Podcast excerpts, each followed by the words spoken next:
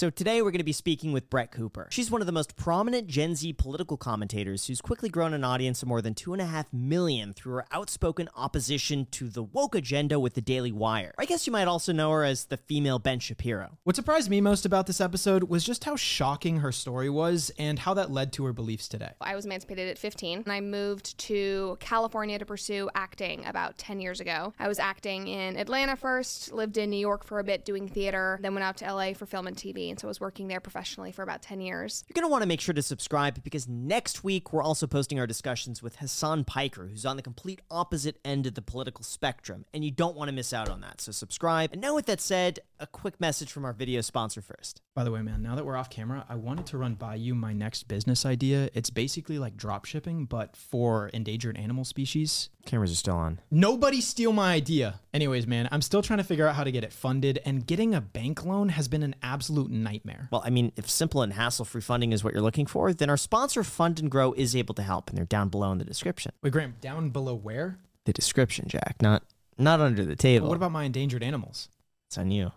That's on you. man. Look, Fund and Grow understands how difficult it could be for small businesses to get a loan. Bank loans are notoriously restrictive and full of red tape, but unlike a bank loan, Fund and Grow offers a 12-month membership where you could secure up to $250,000 of credit at 0% interest without giving up any equity in your company. Fund and Grow already has over 4,000 4.9 star reviews, and I think that's because people are seeing genuine results from such fast and simple funding. And as a special offer for our listeners, Fund and Grow has prepared a business funding masterclass with five simple steps of how to get $250,000 in business credit. Plus, as an exclusive bonus, you'll receive a $500 discount on their services. So don't wait to fund and grow your business. Visit Fund and Grow today using the link down below in the description. Oh, and also, guys, make sure to check out what's called icedcoffeehour.club because the .com was taken. We're actually doing this kind of right now. We're filming an episode just with Jack and I about uh, you know business and behind the scenes and all that. So if you guys are interested, check out icedcoffeehour.club or the link is down below in the description. Go check it out. And now let's get into the podcast. Welcome back to the Ice Coffee Hour. I'm Brett Cooper. We are here in Nashville at our studios. I just made some iced coffee at my office for Jack and Graham. How do you think it is? I think it's fantastic. Yeah, it's it's- growing on me. The first few sips were, I would say, 8 out of 10. Okay. Now, 9.5 out of 10. Awesome. I mean, I took a risk by putting the Chick fil A ice in there. Yeah. I knew it was going to melt faster. Mhm. It's bold. I, I, like didn't it. put it in yours, though. No, I, wanted got the regular ice. Uh, mine's great though. I put ha- hazelnut in this. Mm-hmm. It's, it's good. Twenty cent iced coffee. I love that. So, Cheers, guys. Cool. Cheers. Let's Thank you so much it. for doing this. Yes, we really I'm appreciate so this. Excited. Imagine you just start choking on it, Jack. We came all the way here Yeah, we to did. Nashville for Yes. you, and you Yeah. were so gracious. This entire set, you guys set it up. Extremely appreciative of it. Mm-hmm. We just, I feel like we can't not mention what just happened. We went to Yeah. go tour some homes. You and Graham were like filming because you're, Yep. you're looking to buy a house. We can talk about that later. And while you were filming, just after we arrive at the house, there was some banging, loud banging. Yeah. I thought Jack had fault. He, Yes. he No thought joke. Jack had fallen. He thought I had slipped down the stairs. And yeah, no, I didn't Jack was fall. about to walk up the steps. I was like, oh crap, he fell. I was, yeah. Yeah. He thought I fell, but actually, what happened was Mm-hmm. a huge limb off of a tree fell over, crashed over, to- probably total th- two, Yeah, two- three cars. three cars. cars. Yeah. Yeah. I mean that was freaky. It was like your Yeah. entire crew's cars. So we have a tornado warning all day today, Mm-hmm. but the storm we thought was going to be over, obviously. Um, so we were going to cancel the video because we weren't even sure because it was storming. We're like, should we even go out there? And then it was so sunny. So yeah, it was wild. I'm grateful that everybody's okay though. You know, it works out better Yeah. for my video. I get excited for this weather, though. I have to say, like when it's windy like that, it was Yeah. raining earlier. I was so excited. I told Jack earlier, like it's supposed to, uh, there's supposed to be Yeah. lightning and thunder. Yeah, yeah. Mm-hmm. Like I was looking forward to that. Extreme conditions some. are the best. I grew up in like Ventura, which is a very temperate Yeah. place, and whenever I see extreme temperatures or Mm-hmm. extreme winds and stuff like that, it just excites me because it's so normal there. Yeah. and it's a blessing. Yeah, very it's very fortunate. fun. So. Well, tell us a bit about your story. Yeah. Uh, I first found you, I think, on Twitter. 'Kay. As the female Ben Shapiro. And I saw the see. resemblance, and Okay. Mm-hmm. I thought, okay, you guys are related somehow.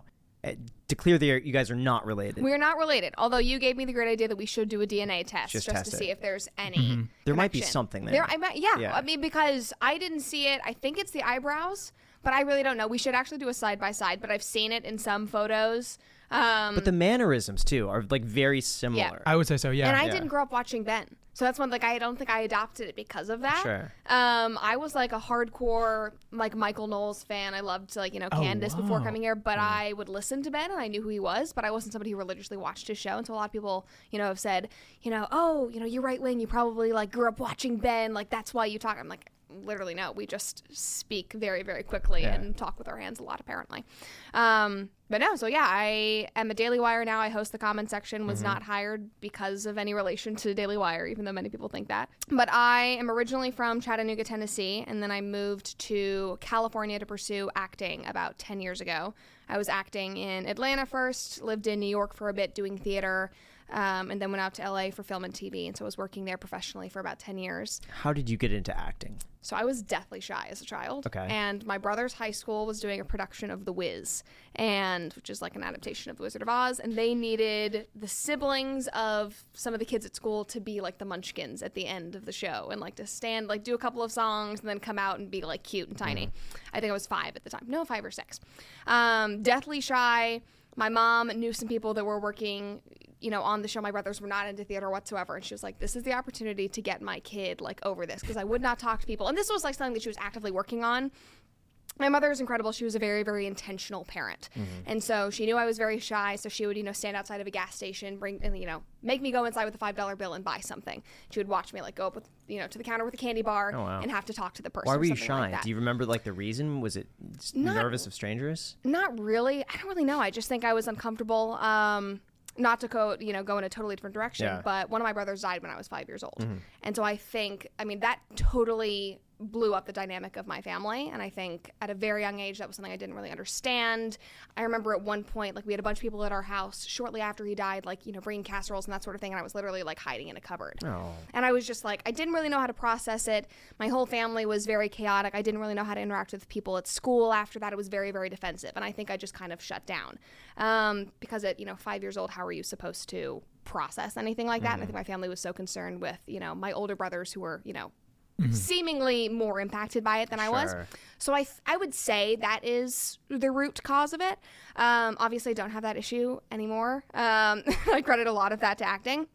So I think that was why, but she was very intentional with getting me out of my shell and making sure that, you know, once she noticed that this was a pattern, she was like, I want to make sure that this is addressed. So she signed me up to basically do the show and was like, maybe she'll like it. I don't know. Never, you know, did any theater herself, was never a stage mom, never wanted that. Uh, thought it would be a one and done, and I fell in love with it. Like, I just came alive. I loved music. Um, even before that, I, you know, I was already doing ballet and I just loved performing and I loved storytelling in any capacity. Sure. Um, and then I just kept begging to do more shows. So I did a few other shows with the high school, just being like the, you know, one of 10 siblings that would be on stage, like doing a little dance number. Did community theater. Um, auditioned for a few regional professional productions. My first professional job was singing with the Atlanta Symphony and Opera, and I was one of their like chorus kids and was paid to do opera basically at I think seven years old, eight years old. Started doing like long running regional productions. I did a you know production of Annie that I think ran for four months when I was ten years old, and then got uh, representation. So I had an agent and manager at the time. They brought Whose idea was that? Because there's a big Me. leap between doing This like, was all what you. you were doing and, and getting into that, like in a manager. So I, with doing professional things, I just kept asking for more. And so, you know, our community theater didn't really have a ton of productions where they would, you know, have kids involved. And so I would say, like, where else could I audition? Like, what, where, where else can I go? Um, and so we would, you know, my mom and I would sit at the computer and I would find, okay, well, this one's an hour away. Let's try Really? to do this. So yeah. you'd go on the computer and find your we own. would go together. Yeah. What did you like so much about it?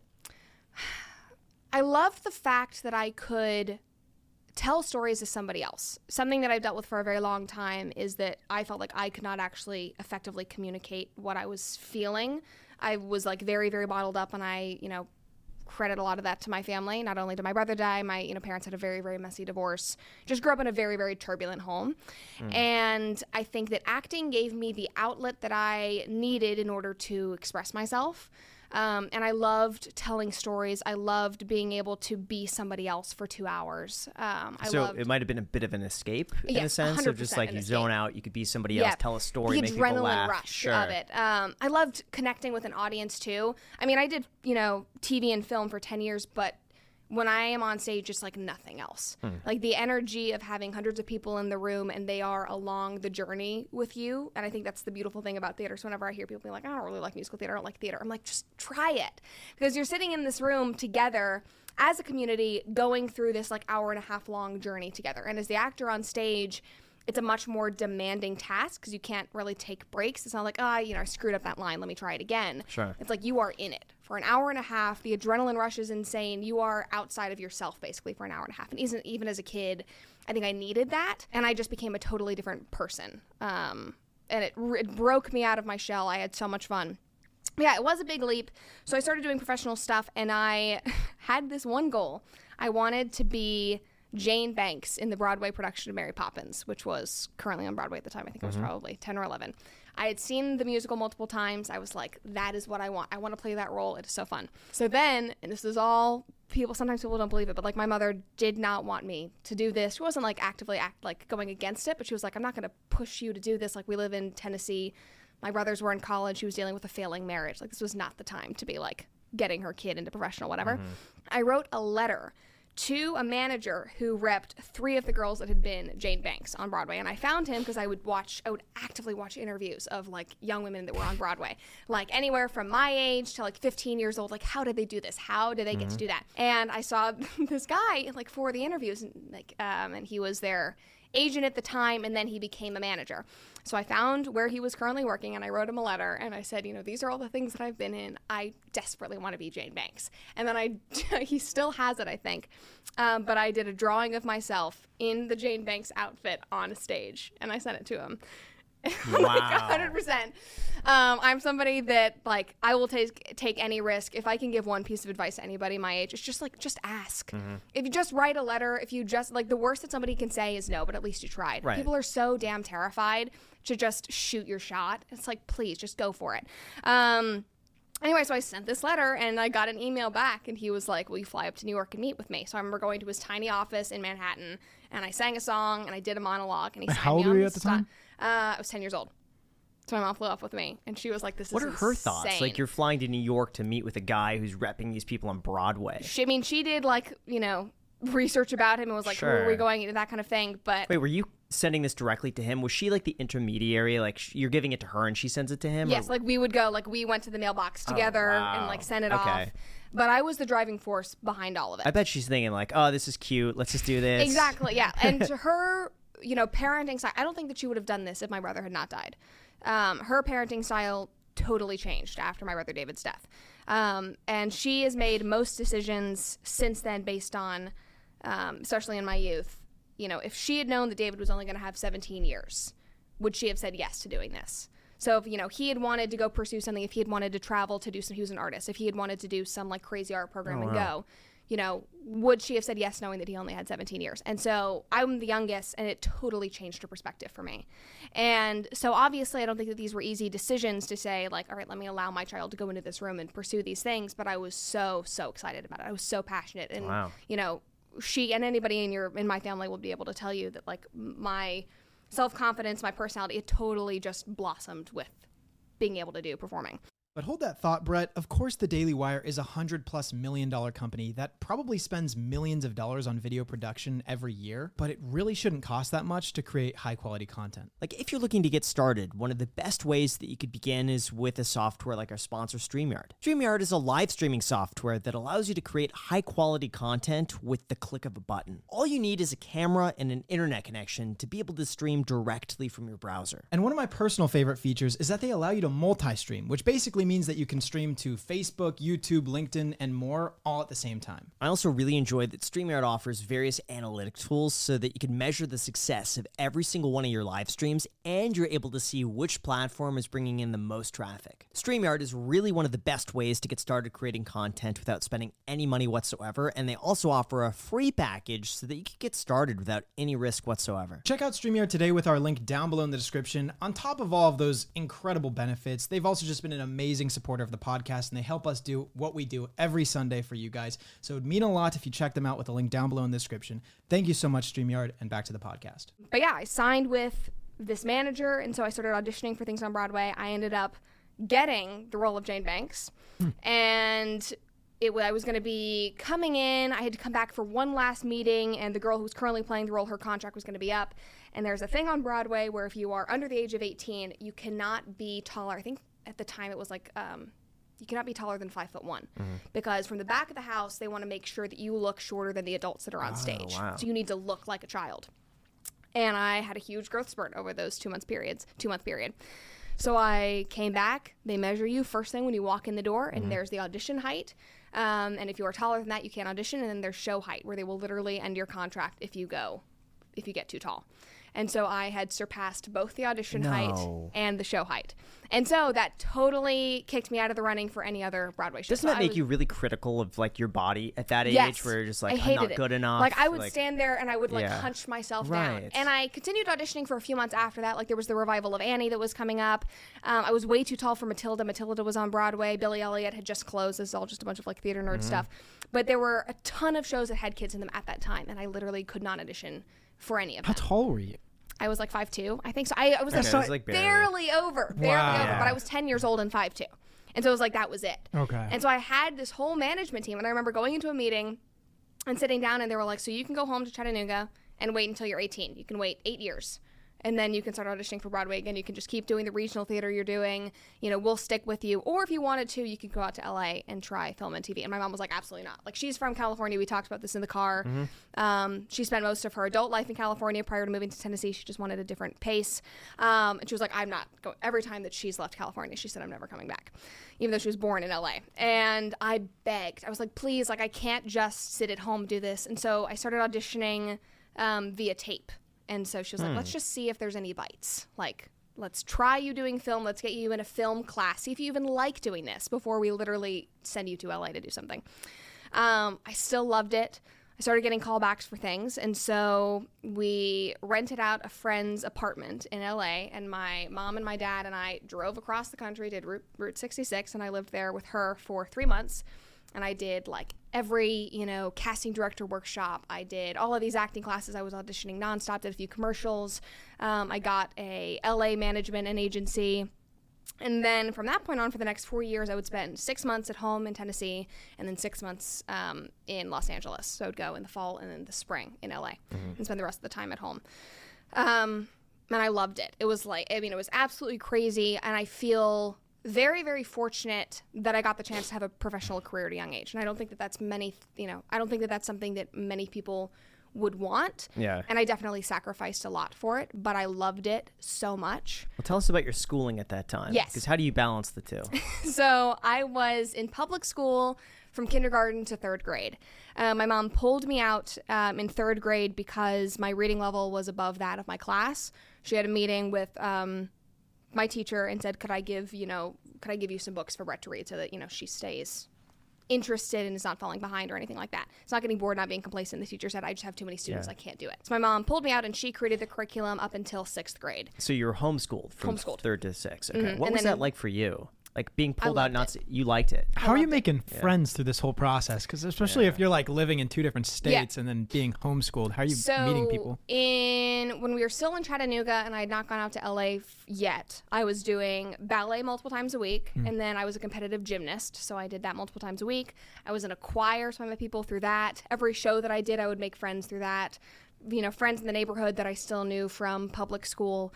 Um, that is like the primary question that anybody who's homeschooled gets. And some people, you know, hate it because their parents did not go out and find them extracurricular opportunities and did not find them ways to be socialized.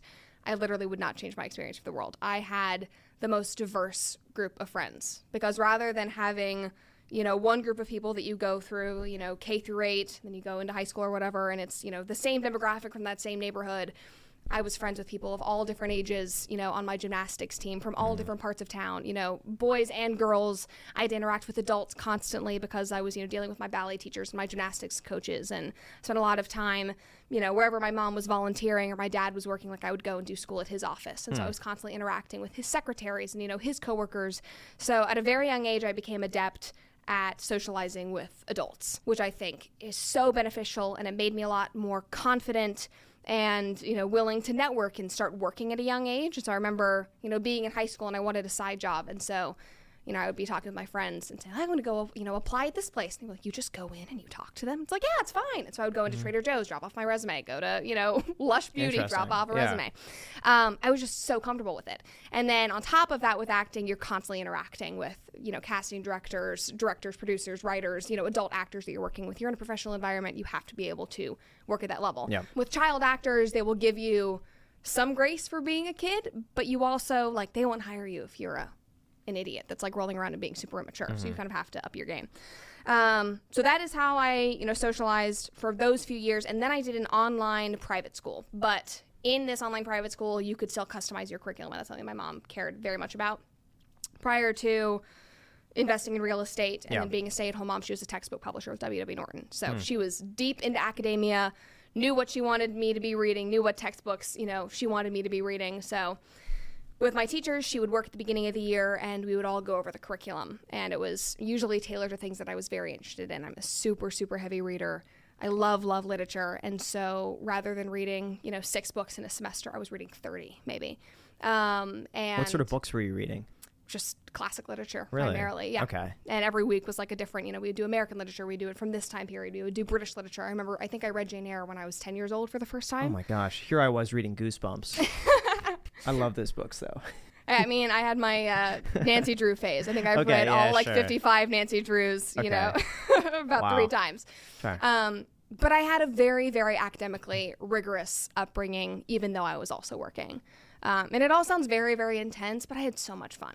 Um, and I loved it was worth for me, you know, having to time block, I guess, and time manage my school if I was going to be on set. Um, and I would, you know, work on it at night or, you know, on set you usually have like a tutor. And so they would make sure that I was going through all my schoolwork and I would have my laptop there and be doing things. And that's what I did, you know, until graduation, except for one year. I went to a normal public school in Atlanta for my ninth grade year What was that like? terrible, absolutely terrible.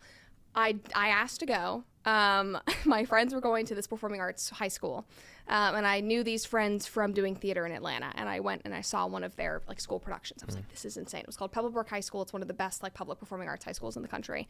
And I looked at my mom and I was like, I want to go here. This is insane. Like I want to try to be normal. I want to take a break from LA for a year. I'll still audition, but I want to go see what this is like. And I thought it would be really, really cool. I hadn't sung in a long time, and so I could be a vocal major and you know do all the musicals. So I auditioned. We got a rental house in Cobb County, Atlanta, and I went for a year. And within like two months, I knew it was not for me. Um, what did you dislike about it? I did not like that my time was dictated by somebody else, basically. So I felt like I was so unproductive, which seems absurd for like a 14 year old to be saying in ninth grade. I was actually, I think, 13 in, uh, in my ninth grade year because I graduated college at 19, I think. 19, 20. So I, I think I was 13, 12, turning 13 my freshman year of high school. Um, and I hated that for six hours of the day, I was sitting in a classroom when I knew because I'd been homeschooled for so long, I could get all of this work done in a two hour span. Like the busy work I didn't need to do. I didn't like having to like watch other people's hands being held. I didn't like the disruptions in class. Um, and then I would stay late for dance rehearsals, musical rehearsals, auditions, and that sort of thing. And then I would go home, and because I didn't feel academically unchallenged, I went to my counselor and I said, Can I do online AP classes? So my entire time there, I was doing a normal class load at school. I stayed an additional hour afterwards. If you were a Magnet Performing Arts High School or a Magnet Performing Arts student at the school, you stayed an additional hour and did like a dance class, a vocal class, or whatever. And then I would often have rehearsals afterwards. Then I would come home, I would do my Yeah. homework, and then I would do AP classes. Why couldn't you have just dropped out? I know. Like, it it seems silly to me that you were homeschooled for so long. Mm-hmm. Go for two months. I would just say, let's go back to homeschooling. Like, Yeah. what's what kept you there? Why not because I just made a commitment and I wanted to see it through. Yeah. Well, you moved your entire parents. Yeah. right? Just Like, because you Exactly. made a decision doesn't mean you have to commit. Like, what's Exactly. the benefit of committing at that point? I would just say, I guess like, you know following through and being able to say that I did it. Okay, sure. Um, you know, I made this commitment with myself. I wanted to try it. I also wanted to be able to say later down the line, I did go to, I, I went to a public school, I tried it. And I know both sides of the story. Um, and I had also kind of fed into the assumption that being homeschooled made you weird um, and that I was off by Yeah. that. And I wanted to see if normal high school was like the movies basically depicted it. I wanted the Letterman jacket. I wanted to like go to homecoming, do all that stuff it just wasn't for me. Yeah, sure. Um, but it also was one of the because I did all those extra AP classes. It was one of the best academic years for me. Hmm. At 13 years old, I don't remember how many people were in. It was a huge school. I think it was maybe over 2,000 people were in my freshman class. I ended up first in my class um, at the end of the year, and so I was really, really proud of that. Um, and did then you I just did you have friends Yep. throughout the process? I You still, did, I'm yeah. still friends with them. Wow. Um, yeah, but I didn't. First semester, I knew that it really wasn't going to be for me, but I wanted to make the best of it. I did every musical. I auditioned for everything. I tried to, you know, basically suck the marrow out of life as much as I could have. Mm-hmm. Um, but by the second semester, I felt so tied down and so unhappy that I hated who I had become. I felt like I was not being a good friend. The people that I had loved in the first semester, I was I didn't feel like I was treating them as well. I just felt very distant. I wanted to get out, um, and I was so much happier when I made the decision to leave. And now I'm you know still friends it. with them. Yeah. We stay in contact, and they went through all you know three years. But it was the best decision I think for me to go and learn that. Yeah. Um, I think it forced me to kind of realize that what I was doing was the right thing for me. Um, and it was a challenge for sure Yeah. because it was a different learning environment, forced me to adapt. So, I remember seeing homeschool kids as a kid, Mm-hmm. and they were always kind of weird. yeah. Uh, that would be my biggest concern of like ever doing homeschooling is feeling like they're in a bubble, Mm-hmm. Yeah. Mm-hmm. that they don't get the true experience. They're not going to be like out there, kind Yeah. Mm-hmm. of like forging their own path. What are your thoughts about that? I think it comes down to the parents and Sure. how you dictate it. Because obviously, if you keep your kid just inside and you don't facilitate any other kind of extracurriculars, they're not going to benefit from it. But the benefit of homeschooling is the opportunities and the freedom and the flexibility that you do have. So if you are in, you know, like my online school that I went to, Yeah. I didn't have to finish all my classes by a certain period. I had like nine months. And so if I wanted to get everything done in two weeks, I could have. If I said, hey, you know, I'm shooting this movie, I'm not going to be able to do this for three months, I could pick it up later. Yeah. Um, you know, with home, I didn't go to a, we tried a co op for a bit where you would go, you know, Monday, Wednesday, Friday for like two hours in the morning and you would get graded. Didn't really love that. The opportunities weren't great in Chattanooga. But I had so much flexibility, so I was able to do everything that I was interested in. I took art classes, I did gymnastics, I volunteered, um, and that was only because I had the time to do it. I was not, you know, in school until 3 p.m. I spent so much time with my family. I spent so much quality time with my brothers. My relationship with my mom is one of the things that I'm most proud of, Yeah. and we really developed that over, you know, Sure. that period. Um, I also think I inherited, and you know, this could be a benefit or a drawback depending on whether people like me or don't like me.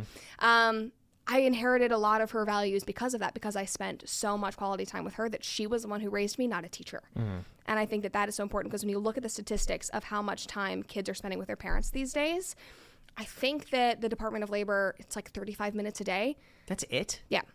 What? When but what age? you- but what Okay, age? No, what no, a when you- mean? no, when you what is it? We got to figure out the parameters of what Yeah, so I need to What's look at the like what the actual, Sure. you know, ages. But when you remove like bathing, making dinner, Watching a movie that's where- together? Yeah, watching like that kind of like that's Because not that doesn't like count. actual because like that's a quality time when Okay. you are face to face with your kid, bonding, doing an activity where you are interacting. Yeah. Not just like sitting in front of a screen or not like oh my kid's in the same room but farther away. Sure. But like that's an average of 35 minutes a day. I, I think that was in 2021 was when you know I saw that stat. That was not the case for me. Like I mean, I was with them all the time. Whether I was at my dad's office doing work, whether whether I was with her, whether I was with grandparents, I spent so much time with family, and I'm very lucky that I you know love my family. Um, but that's something that I also you know do not take for granted at all. But I think that that's something that parents should be concerned about. And obviously, you know, depending on your you know financial situation, your job situation, it might not be possible. And obviously, you do need to consider you know the education system, the public schools, and that sort of thing in your area. But it's really taking into consideration like who is raising your kid at the end of the Yeah. day? Who is spending that whether it's the media whether it's teachers? And my mom didn't homeschool me because of that but i think that that is a result of this. She was never pulling me out of school because of an ideology or anything like that. It was simply because she wanted a better education for me. But by default uh, like I, I think i got a really incredible you know physical education but also like emotionally you know the interpersonal Sure. side of it But why do you feel like there's sometimes a stigma? Let's just say if uh, the homeschool kid goes Mm-hmm. Yeah. out into the real world, they go crazy. They start partying, they do drugs. Mm-hmm. they like get in trouble. Uh, why do you think that is, and what held you back from that? again, I think it's those are usually the kids that have not been pushed out in the world at a young age, have not been able to take advantage of the opportunities that you can usually have when you are homeschooled. Um, and it's interesting because the recent stats show that homeschoolers, at least in high school, going into college, drink less, do less drugs, are not partiers. Um, and I think we're getting better at that. Also, academically, our scores are off the charts. We're getting into better schools. The Ivy Leagues seek out homeschoolers these days. And so, again, it goes back to the parents of if you are making this decision, you are not only taking on your children's academic life, you are taking on their social life. And you have to remember that. Because just keeping them in their house, that is why. Sure. It's because they do not have a social interaction. You know, they do not have a social life outside of the home. And obviously, you know, spending time with mom and dad is great, but you have to be around other people. Um, and so I think that, you know, you see one side of homeschooling, and that is kind of the loudest group, and people oppose it for that group. Um, but I also like the smartest people I know in my life are homeschoolers because they, you know, advanced so quickly in their academic careers because they started working at a very young age. They're incredibly self-reliant, um, and I think those are some of the benefits. But again, it does go back to the parents. And so if you want to homeschool but you are not in a position to take all of that on, it's like then maybe they would be maybe better off in some other school. And if you are concerned about academics, try uh, maybe a public school or a private school. Sure. Um, but I, it's really like I understand the stigma because of that. Uh, but I would also push back on people saying that homeschoolers are inherently weird because I definitely was weird. I like was a total nerd. I was a theater kid. I had a career. And I look at kids that are normal these days, and I'm so glad that I'm not one. Like, I'm very glad that I was not partying. I'm so glad that I did not succumb to the same peer pressure that a lot of my friends who, you know, grew up in the normal school system Sure. did. I was totally oblivious to all of that. I didn't go through it. Um, I've had people say, you didn't get bullied, so, how, like, you haven't been knocked around. No, hell yeah, I've been knocked around. Like, I had an entire acting career, like, where I was told no 99% of the time. Like, my brother died. My father, you know, has serious mental health issues. I had enough, like, happen in my life, basically. Um, so I don't think that you are completely, you know, exempt from bad things happening or being toughened up. Um, so I guess that those are some of my pushbacks against Sure. it. But obviously, there's a reason why that stigma exists. It exists. There obviously are homeschoolers that you know have come out that way. Sure. So what happens when you left public school? Yes. Where did you go after that? Um, went back to LA. Was still splitting my time between um, LA and Chattanooga. Started doing film again. I think it was like the next summer. I shot a Fox miniseries called Shots Fired. So I was living in North Carolina that summer doing a show. Um, that fall, actually, I emancipated myself. So I was emancipated at 15 Why? Uh, myriad of reasons. Um, I was about to shoot the second season of a show. It had been picked up. We didn't have a lot of details yet, but it was supposed to shoot in in Prague. Um, and at the time, my parents were going through their very very messy divorce. My oldest brother, uh, this was mostly, in my opinion, due to the death of his twin, who's my brother. So I have brothers who are identical twins. And Reed, who is the surviving twin, watched David die, and he has, you know. I don't think ever really recovered for that. I don't know if you can recover from Can watching. we ask what happened? Is that Yeah, he had a cardiac arrest. So they were on the rowing machine, and he just had a cardiac arrest. The rowing machine? Mm, they was were- that was that like an underlying heart condition? we had no, or- we like It's didn't just at the gym. Yep, at school. What? Yeah, At And- school? Yeah. And the school didn't have defibrillators, and so they did CPR, but Holy could not revive him. Uh, what we think is that he had something called long QT syndrome, but we're not sure. The autopsy really didn't bring back much. We didn't want to just spend a lot of time doing tests. But I Sure. mean, my whole family, it's crazy. We don't, we still really don't know because Reed, who is his identical twin, has no signs of it, has never had any signs of it. And they are genetic, like genetically identical. And so truly the only one that has had a sign of it is me. Like sometimes on my EKGs, because I do them yearly, like mm. something has popped up that's kind of weird, but nothing that's been alarming. But Reed has had no signs of it. Oh my god. But it's been 16 years since David's death now. And Reed spiraled years after that. So at the time, I mean, he took, he left college and went to India for four years, did hard, hard drugs, and came back totally different. Uh, it was his way of coping. My parents tried to keep him from going, held money over his head. My grandparents gave him money, and he ended up, you know, going. And it was just a whole, you know, obviously a lot of turbulence, I would say. Um, and he really, really struggled when he came back, and then he had a psychotic break. So my brother is now, at this point when I'm 15, he is diagnosed schizophrenic. Yikes. Yeah. I can't imagine that with a twin because I Yeah. hear a lot of the times that there is that connection Yeah. between them. It's, Uh, and I, and I believe that. Yeah. I think and it's so, like a part of yourself is is dying Yeah. at the same time. And so, you know, when you're growing up, and there is, I don't know the psychological term for it, but therapists talk about it a lot, where you are, you know, moving into adulthood. It usually happens around college age for us people in the modern age now, but where you break away from your parents. You start to see them as individuals rather than as parents. You, differ, you hmm. differentiate yourself from your family. As you're creating your own family, you're creating new relationships, you're not living at home. twins have to go through that on another level with each other because they spend their entire lives like Reed and David did everything together. Were in the mm-hmm. same exact class, lived in the same room. They went to boarding school, lived in the same room together, had the same group of friends, looked exactly the same throughout their entire life. David were, would wear red, Reed would wear blue. So my mom dressed them as a baby. They kept it up in high school, but it's like they were connected, looked literally mm. identical. Friends couldn't tell them apart. They had not, at 17 years old, had not gone through that break. And so it was like literally this person instantaneously was ripped away from my brother. And he was at an all boys school. and so at 17 years old, had no outlet. He has often said to me, he was like, Brett, I cried once and I was fine. I was fine. I promise. Like it didn't impact me. And it's like, you're bullshitting us. Like I know you did and you don't need to do this for your friends. Um, and so I think because he never actually processed it, it just you know, festered and festered and festered. And then he did a lot of drugs that literally changed his brain chemistry. Like he would do things in India where he would wake up two weeks later in a totally different part of the country. Are you serious? Yeah. I mean, he's done probably everything in, on the books. Wow. Yeah. Um, came back, was continuing to abuse drugs, got him in front of doctors, and then refused to take medication for. any. and you know, I have my own thoughts about you know antipsychotics and antidepressants and that sort of thing. And I really believe that there are a lot of lifestyle and diet changes that people can make to help mitigate that. Um, and he did not want to do any of that. He said, I don't have a problem. I don't have a problem. And it's like, you're literally having psychotic breaks in front of us. Um, and so he was at the time on the street and he refused medication, and schizophrenics can often be violent. So my mom said, You cannot live with us. You cannot live with your younger sister. Oh. Um, Unless you are on these meds, you need to figure something else out. So he was like, Well, I can get drugs on the street. So for two years, he was homeless. And so I had this TV show that I was possibly going to Prague for. My parents were getting divorced. I got pulled into the divorce. At 15 years old, I should have been able to say, like, I want, you know, I don't want to have to split custody, whatever. Um, and at the time, I was like, I have a career. I'm living in Los Angeles. My brother is a mess. I cannot be dealing with like my parents' stuff in Chattanooga right now. I just I should not be involved in it. I kind of felt like I started being used as a pawn in it, so I got a lawyer.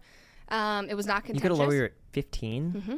How did How you do do that? Was it a publicly like they gave it to you? Mm, No, I went and I found one in Chattanooga, so I did it in Tennessee.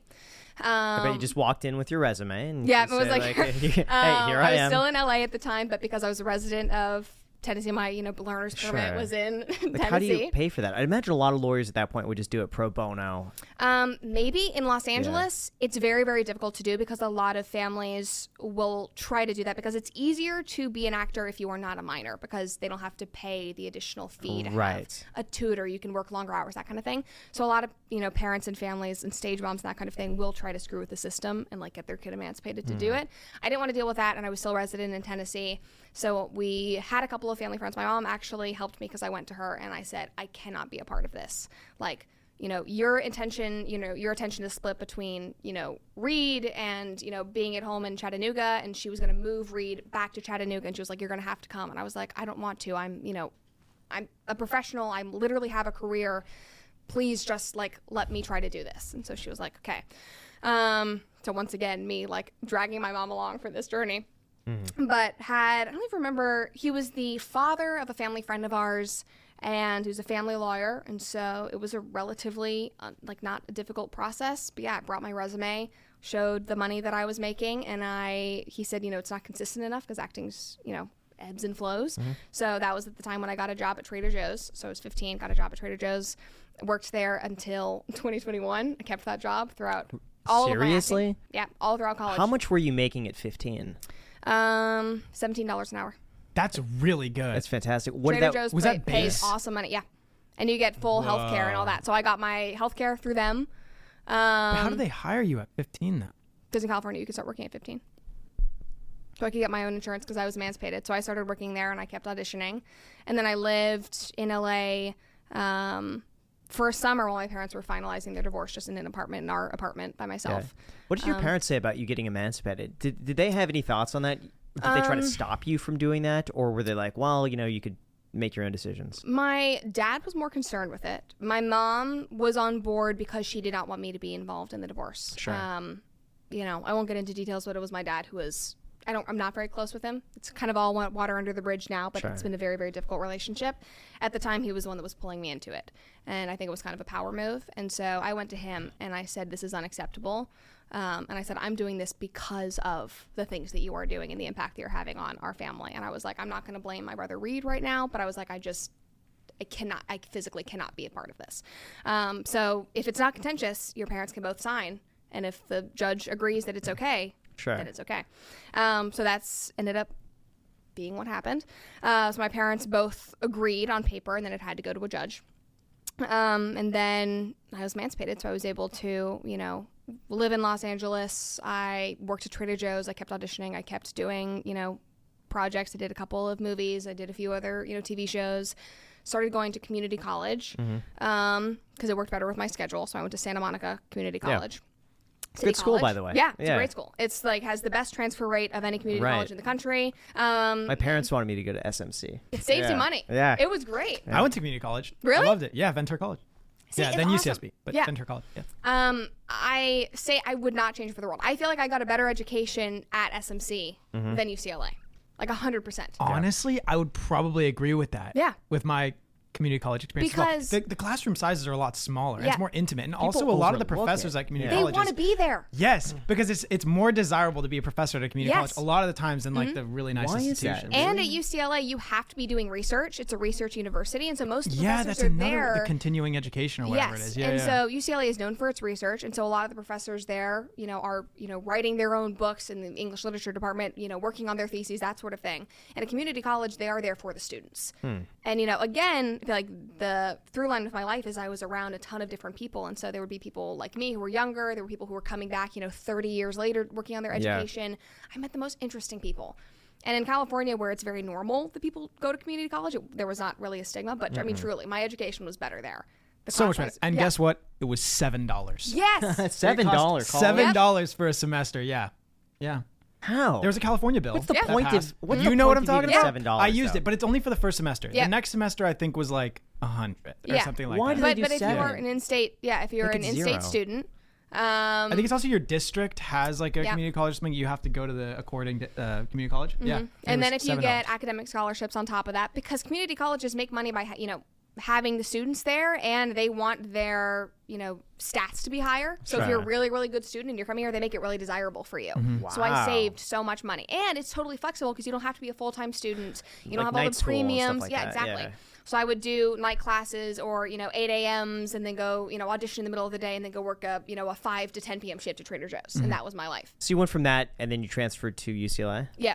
Okay. So two years in, I was a English major with a minor in biological anthropology at first, and then dropped that because at UCLA, if you are not already getting a BS, you have to do like chemistry and physics for all of those things. I was Sure. like, no, not interested in that. But I love anthropology, and I, if I was more scientifically inclined, I would have probably tried to do some kind of double major. But I did not want to do chemistry, did not want to do Okay. physics. I just love bio and I love anthropology.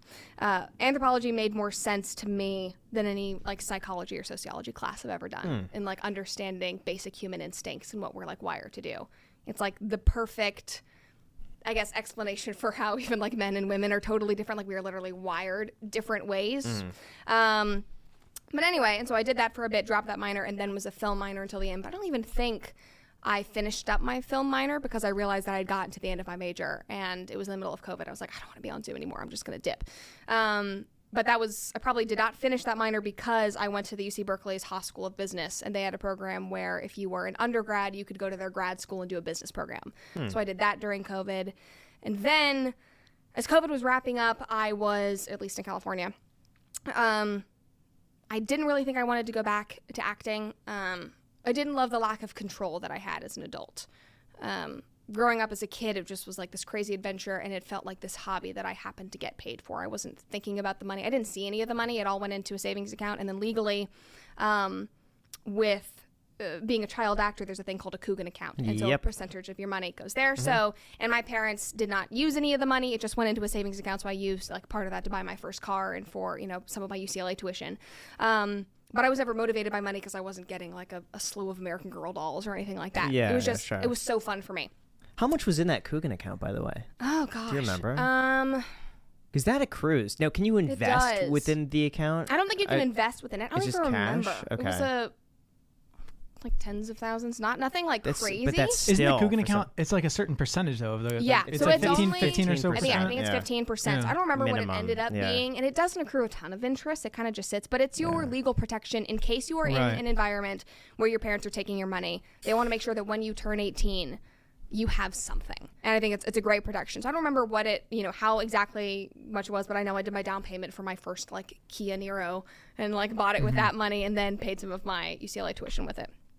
Um, but yeah, so I graduated, and once it became, once the money part became a little more close to home for me, I was like, okay, I'm about to turn 18. This is like, this is a career, career. And I started thinking about like, whenever I get married and have kids, because that's always like the thing that I've wanted most is to be a mom. Um, my mom is an just an incredible example of I think what a mother can be, and she just dedicated her life to being a really, really engaged parent. I was like, that's what I want to do. I want to be able to like build humans. I think that's so cool. Mm-hmm. And I was like, I don't really want to be a parent and be in this unstable of an environment. And I really admire the people that are okay with doing that. But I also didn't like that at the drop of a hat, I could be told to fly to North Carolina. And it would be something like, okay, you have this audition at 4 p.m. today. Mm-hmm. Tomorrow you could be on a flight to Toronto and shooting this thing. You literally have no control. You have to mm-hmm. say no to everything in your life. Um, that was really hard for me as somebody that really values control and having autonomy over my life. I didn't love the fact that sometimes you might crush an audition and they'll be like, well, you don't really look enough like the person who's playing your father. You're too skinny, you're too fat. We've rewritten the role and you don't fit anymore, so we're firing you on set. Or like here you've you know you filmed the entire project. We don't think your role really reads anymore. We're cutting it. And that so it's just hmm. like constant. And it's very very normal and it comes with it. So it was never something i really wanted to like try to change or combat. But it was like these are all things that bother me and even though i love storytelling i think i can do this in another way. So i went into production so i did multiple like producing um, internships. At the end i was working for big beach productions. They produced little miss sunshine. Incredible. I mean one of the best internships i ever did. I learned so much. Um, but during covid we obviously went virtual. I hated that. And then during blm and covid the entire industry just became so political. Hmm. And my job became less about find good stories and more about could you find a native american story for us? Could you find a black story for us? Like rather than just reading scripts for the value in them it was like we need something that is like politically woke. We need to be on the cusp of this. And i understood it because hmm. that is what was making money at the time. Yeah. that's what people wanted. And there was a lot of pressure. I was like okay now i don't like this. Like that doesn't feel authentic to me. So I did what every liberal arts confused graduate does, and I studied for the LSAT, and I applied to law school. so I did that also during COVID. and I took the LSAT. It's LSAT. crazy you just decide on a whim, be like, no, I'm just going to take the LSAT now. Yeah. And so I was still working, still doing all of that, and I went back and I got my old ACT tutor who also does LSAT stuff, and I called him. I was like, "So, buddy, you want to work with me again?" Wow. Um, and so I studied for that for about nine months, and then took that, applied for all the California schools. I was aiming for Pepperdine um, because I thought value-wise I would be That's better funny. there. That was the only college I applied to was Pepperdine. Really? Yep. And I said no. I didn't. It apply was there as so. De- I was devastated. Really? Actually. Yeah, I've told this Were story you before. actually sad? Yeah. What were so, you- what were you applying so for? I well, I wanted. They I think had a really good business program. So I Mm-hmm. was like, I'm going to go there for business. But I had terrible grades in high school, like really, really, Mm-hmm. really bad. A horrible SAT score. I thought I would wow them Mm-hmm. and just like write a great application, do a cool story because I was really into like reef aquariums and I was working all through high school. And I thought like my resume. Sounded like a homeschool kid. Yeah, exactly. but I was like, I was, I was promoted uh, in high school as the assistant manager, not the assistant mm. to, To the the manager, manager. but the Nice. assistant manager of this whole like reef aquarium place, and I mm. loved it. I'd worked there, so I thought Okay. like I was gonna wow them, and I applied. Mm-hmm. And that day Okay. that they were sending out the uh, acceptance letters, Yeah. I went to Disneyland, and I was at the Blue Bayou in Disneyland. Pulling up the email from Yeah. the first gen iPhone, okay? Okay. And I wait. I got the email in the morning, but I waited to open it at the Blue Bayou because I thought to myself, if I get in, we'll celebrate. Yeah. And if I didn't get in, we're at Disneyland. It's great. And I didn't get in. My God. The Yeah. only school you applied to. The only one. How did it feel? Walk us through your emotions. Uh, at that point, I because I had no backup plan. Well, first of all, I Yeah. didn't know how to pay for it. Like Okay. no And one that- had. It's so, so- fucking expensive. So I didn't. Oh my yeah. God. So in my mind, it was like forty grand a year.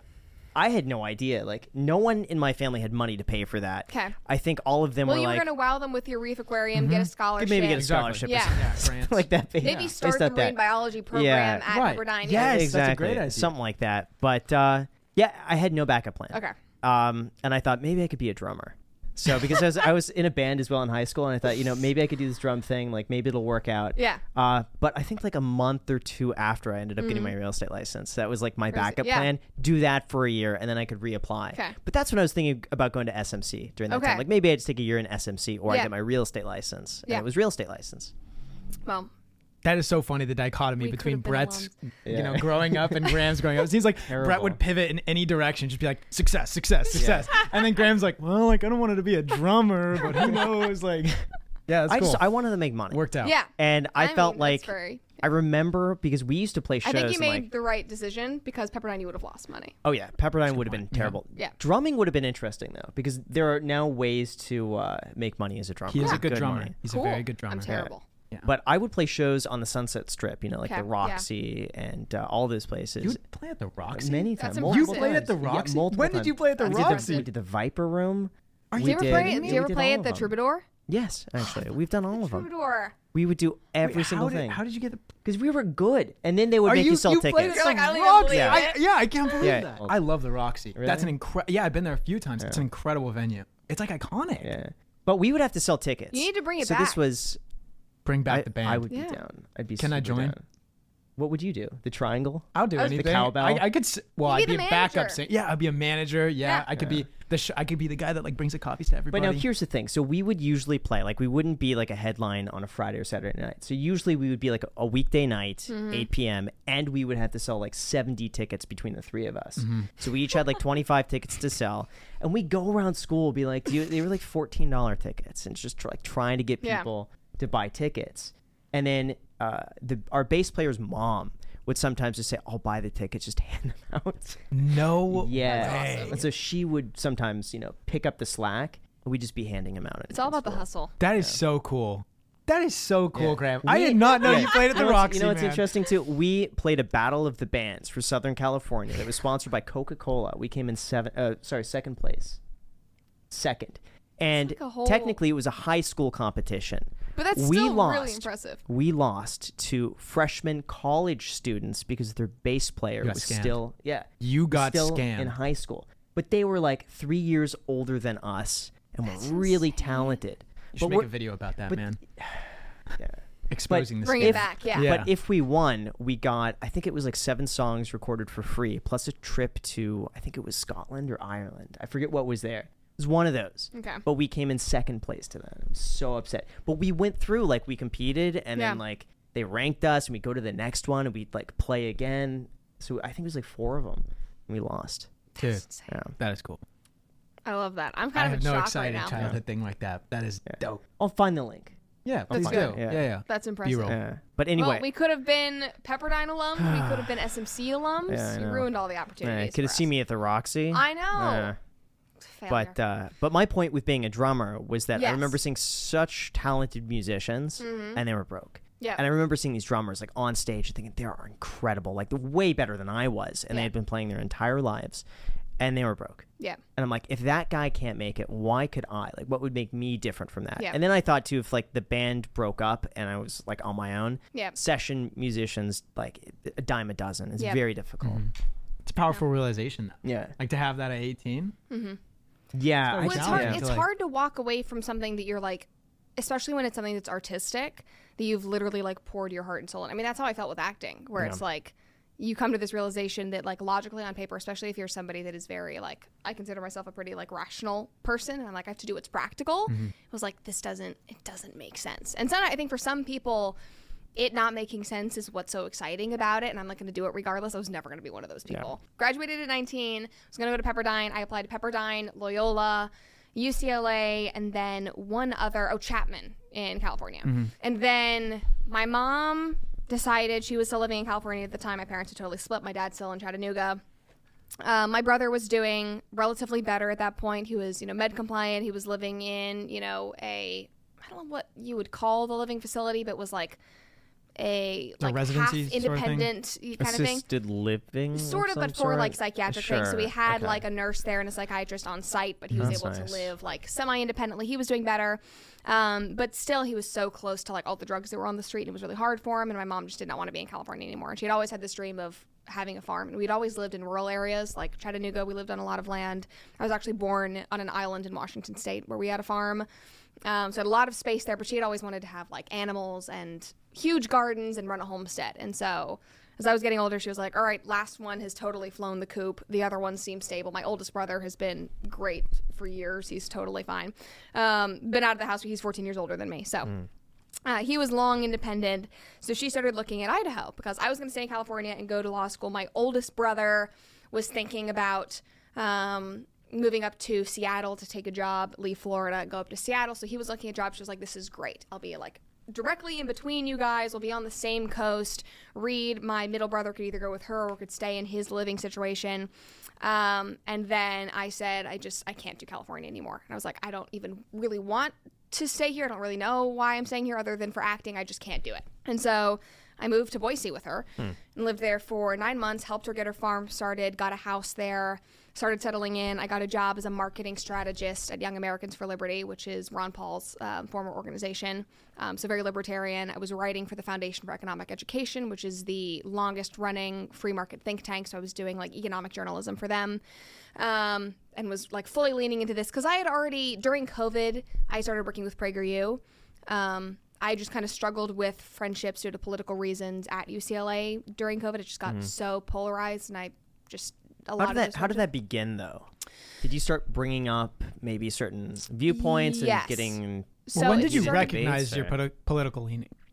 Um, gosh, I'd probably say the beginning of college, but I didn't really even think that it was that important. I just kind of realized as I would look at news stories and you know talk to people, I was like, oh, okay, I think that this is my opinion. I guess that this is political in nature. It was just, you know, values I'd been raised with or things that I just intrinsically thought. And I started kind of connecting the dots with politics and being like, oh, okay, so if I believe this, then that means this. Um, slowly started formulating all of that but I was not raised in a political household by any mean. Um, my mom is a student of objectivism. She adopted Ayn Rand's cat after she died. She spent What? years. Yes. So I mean, she you know was in textbook publishing, was you know always more you know freedom leaning. I would say. Um, my br- older brother's very libertarian, um, and so but we were not raised in a political household. Like my mom would listen to Rush Limbaugh in the car when my oldest brother was young, but like I never heard any of that. I never listened. She never listened to Ben. At most, maybe she would pull up a Dennis Prager, you know, radio show like once every year, maybe or something like that. We never discussed politics ever. I had no idea what my dad believed, other than he loved the environment. I mean, truly had no idea. And I honestly think that that's I'm so grateful that that is how I was raised because it was all based on values. It was like how you treat people, how you see the world. Like you intrinsically value freedom, you value individualism, you you, you know you value independence. People not telling you what to do, uh, the government not being involved in your life. But it wasn't even the government. It was just kind of you know free thinking, independent. Those are the values I was raised with. So as I started being confronted with politics, it was like, oh okay, this makes sense. I'm seeing the connections, but was not. Ra- we literally never talked politics whatsoever. Um, and I didn't even know that Ayn Rand was a How did she get her figure. I, I had. How did, yeah. How did she get her so cat? She left in the middle of the night after graduating college. My grandmother wanted her to go to secretarial school. My mom said, absolutely not. So she left with her best friend from college. They drove to New York City in the middle of the night, and she was like, I'm going to get a job as a textbook publisher. And her friend had some connections, I think, through college. They're still good friends. I literally saw him a couple of months ago. Um, He's a wealth manager now, like a free market wealth manager. So he's helped me with some stuff. Um, but he had some connections. I believe it was through their college. They went to Davidson College um, with people in Ayn Rand's circle and her two proteges who now run her like two biggest organizations after her death. You know, published her books with her, like that sort of thing. Got in contact, so they started going to these like philosophical salons and getting literally trained in philosophical lessons from these proteges. And Ayn Rand died soon after my mom moved to New York. Her cat Tommy, named after Thomas Aquinas, because Thomas Aquinas was the only person to argue the existence of God from a place of reason. And even though Ayn Rand was like totally atheist, she respected people who were arguing the existence of God from a place of reason because reason was paramount to her. Reason, you know, healthy selfishness and productivity, you know, the biggest things for objectivists, really, in my like boiled down sense, I guess. Um, and so Tommy needed a home, and so they were like, Diane, can you take Ayn Rand's cat? So she had Ayn Rand's cat. She lived in a tiny room that didn't even have a kitchen or anything like that. She worked night shifts at a hotel doing like the the call person. Um, worked like three jobs and finally got in the door with W.W. Norton. And she published the first objectivist, like libertarian textbook, and it's still published today. Um, so she did that, and then lived in Chicago for a bit doing it. But anyway, Tracking it. I was like, because we both Yeah, we're saying at the too many same things. time. We're saying I too many know. things like Today we have been on the exact same wavelength. We just go hmm at the exact same but time. not only that, but other words. We've said yeah the the, same phrase, the phrase at the exact It's same time, the same phrase. you guys I don't know. I think we're we spend a lot of time together. I like yeah. the same time you guys went like this. I know. Yeah. It's, it's Yeah, bothering it's me. tough, it's too man. much. It's Gosh, good. It's gonna be okay. okay. All right. But anyway, so that is how I was raised. Those are the values I was raised. But I appreciated that it was not political because Yeah. I, you know, I've had people say like your, you know, your mother indoctrinated you, and I was like, well, what would you say would be indoctrination? Like I was not, you know, being told about political policies or anything like that. She just raised me as any good parent would with the values that she believed were important mm-hmm. to create a, you know, a healthy, independent young person. Mm-hmm. And those happen to be these more, you know, I would say objectivist, libertarian, freedom leaning, whatever. Anyway, so that is how I, I guess, started seeing that. And obviously, with COVID, it became very, very politicized. But even before that, at the end of 2019, beginning of 2020, midterms, it became a huge topic for people. And I had already noticed some tension because people knew that I was originally from Tennessee.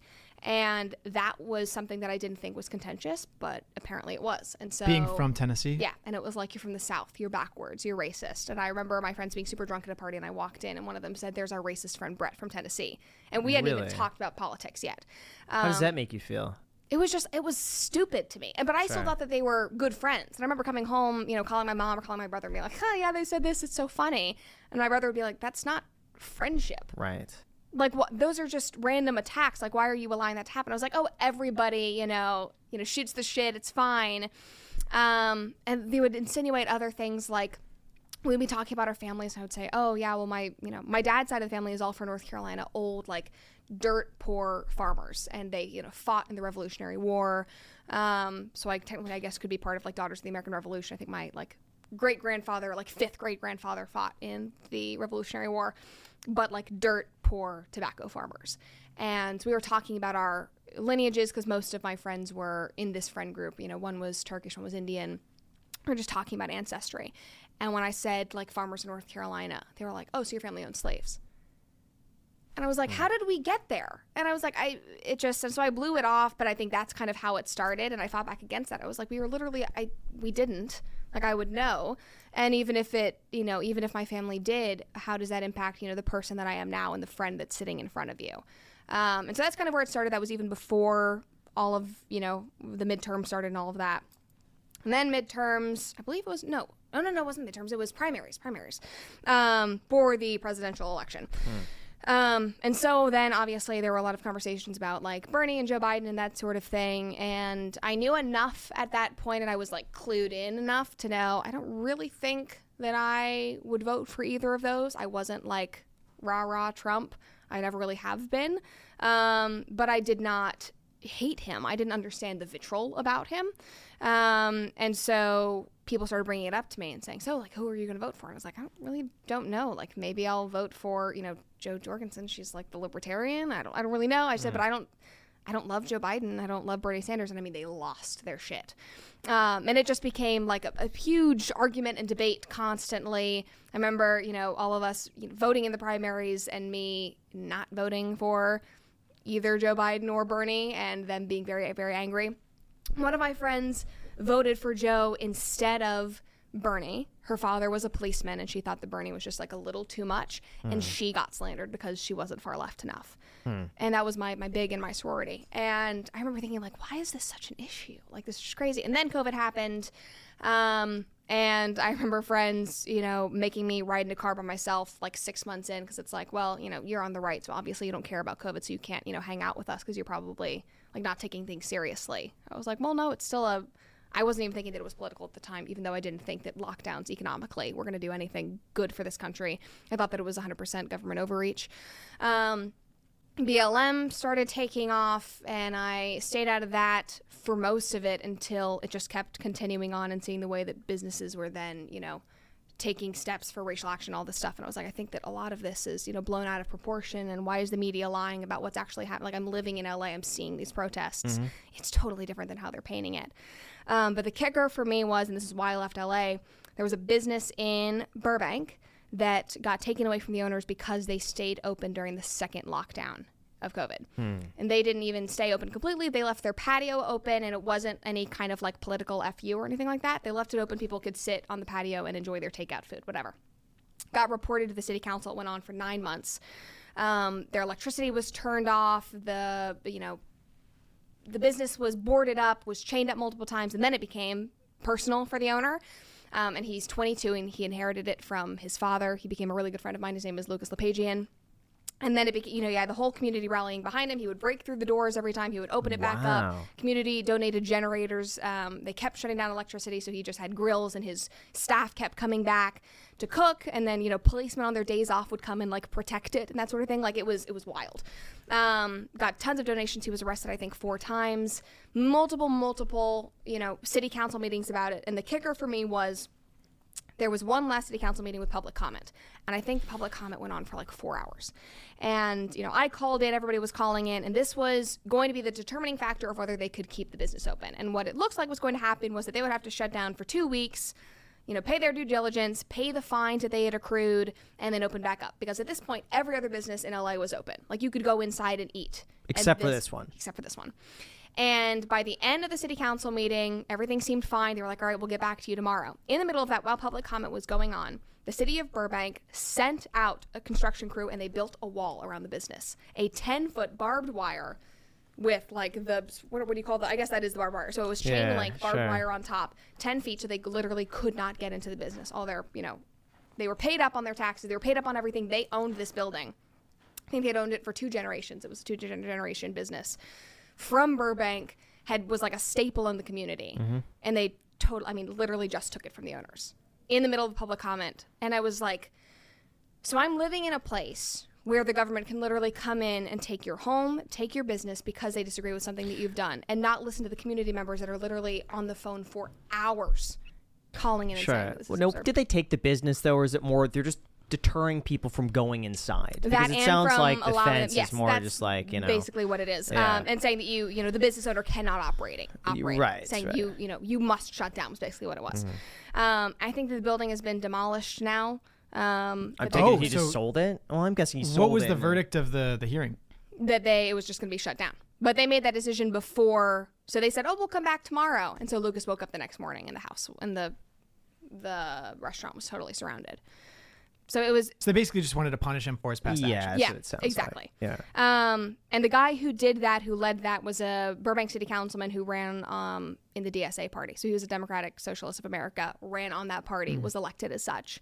Um, and that was a kicker for me. And then during, in the middle of 2020, LAPD also slashed a huge part of their major crimes unit, which included the sexual assault unit, uh, which included um, the gang unit. And as a woman, that really freaked me out because I already knew that I couldn't defend myself with a gun. I'm trained with guns, I've shot my entire life. Um, and you know i spent a lot of time in the city by myself i started doing self-defense training when i was 11 years old because my mom was concerned about me going into audition rooms with you know adults by myself because obviously the casting couch is a real thing we know about the me too movement she was like i never want you to feel insecure about that so i did that for seven years every single week you know helped teach self-defense. So i was a very very competent person. Still am. Um, and part of that was because you know as an adult she knew like you're not going to be able to carry a gun in this city. You're not going to be able to protect yourself. But they took away that extra level of protection the lapd response time dropped like crazy um, gang presence in burbank started skyrocketing again in the span of like two months there were three shootings and two stabbings in my like one mile vicinity alone which had never happened before um, and I just felt totally unsafe. And so my mom was leaving for Boise, and I was like, I don't really know if I want to be here alone. I don't like this. I don't like the values that are around me. Why would I stay in a place that, you know, does not value my security or safety and where the government is so willing to punish you for having a differing opinion? Um, I was like, I don't think that this is where I really want to start my adult life. I can do it somewhere else. And so I was like, I'll figure it out. I'll go to Boise. I loved it. I loved her farm. I loved the remote work that I was doing. I got into Boise's law school, so I was going to do a dual MBA and JD program, which was four years. I wasn't sure what I was going to do with it. I thought I would probably go do constitutional law, specialize in 2A, which was what I was really interested in.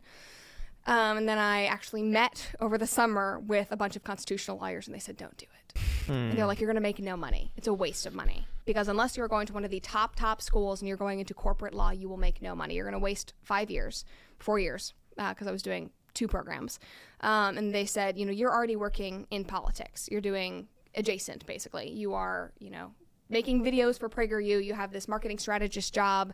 Um, at another organization, you're writing, you're doing journalism, you have the connections now. You don't need to go to law school to make those connections. You can do advocacy.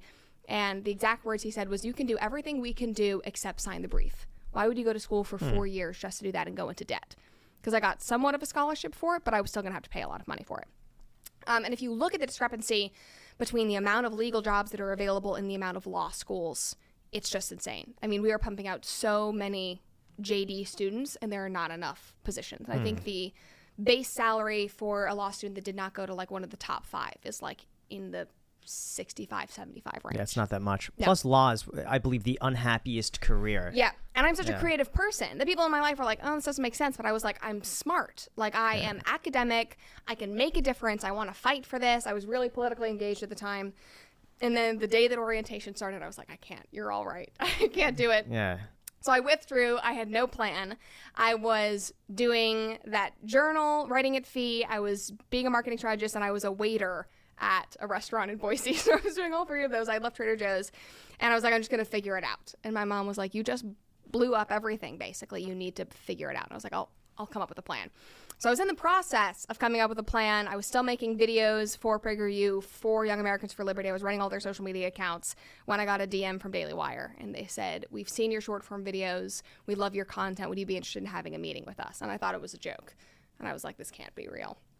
So I responded and I was like, okay. And I've respected the Daily Wire for a really long time. I'd actually looked and applied for jobs with them. I applied to be Candace Owens' assistant Are you like a year serious? prior. Yeah. Wow, And her manager rejected me before I didn't even do an interview, which she knows now and she thinks is so funny. Yeah. what was the Um, reason for the uh, rejection? I didn't live in Nashville. Oh, Yeah, she okay. just didn't even respond because they were only looking at people that were in Nashville. Makes sense. Yeah. Okay. But I was like, I'll move. My manager was like, I'll move, I'll move. Um, and it's funny because her manager and I, her ex manager and I, are now like friends. And I like was messaging her That the worked other out day. for a reason. Yeah, Okay. exactly.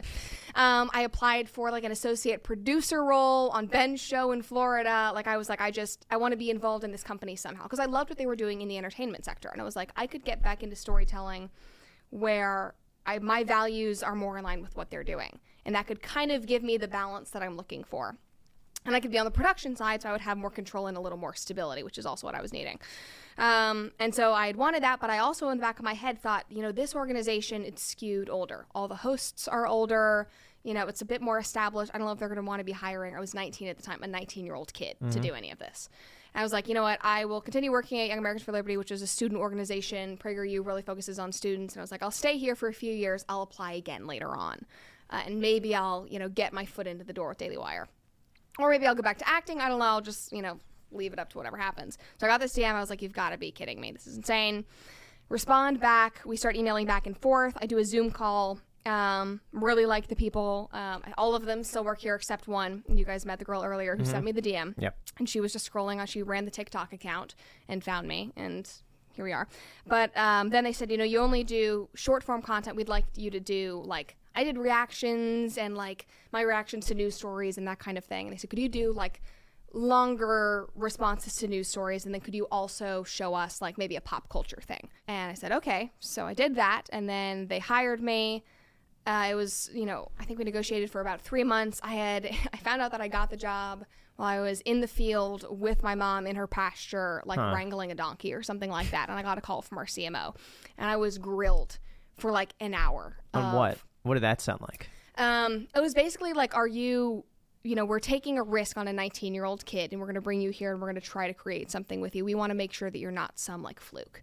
And so it was basically like, I've seen your resume. The people below me are advocating for you. I want you to tell me why you deserve to be here. And I was like shaking. I was like standing up Yeah, in my mom's sure. bedroom shaking.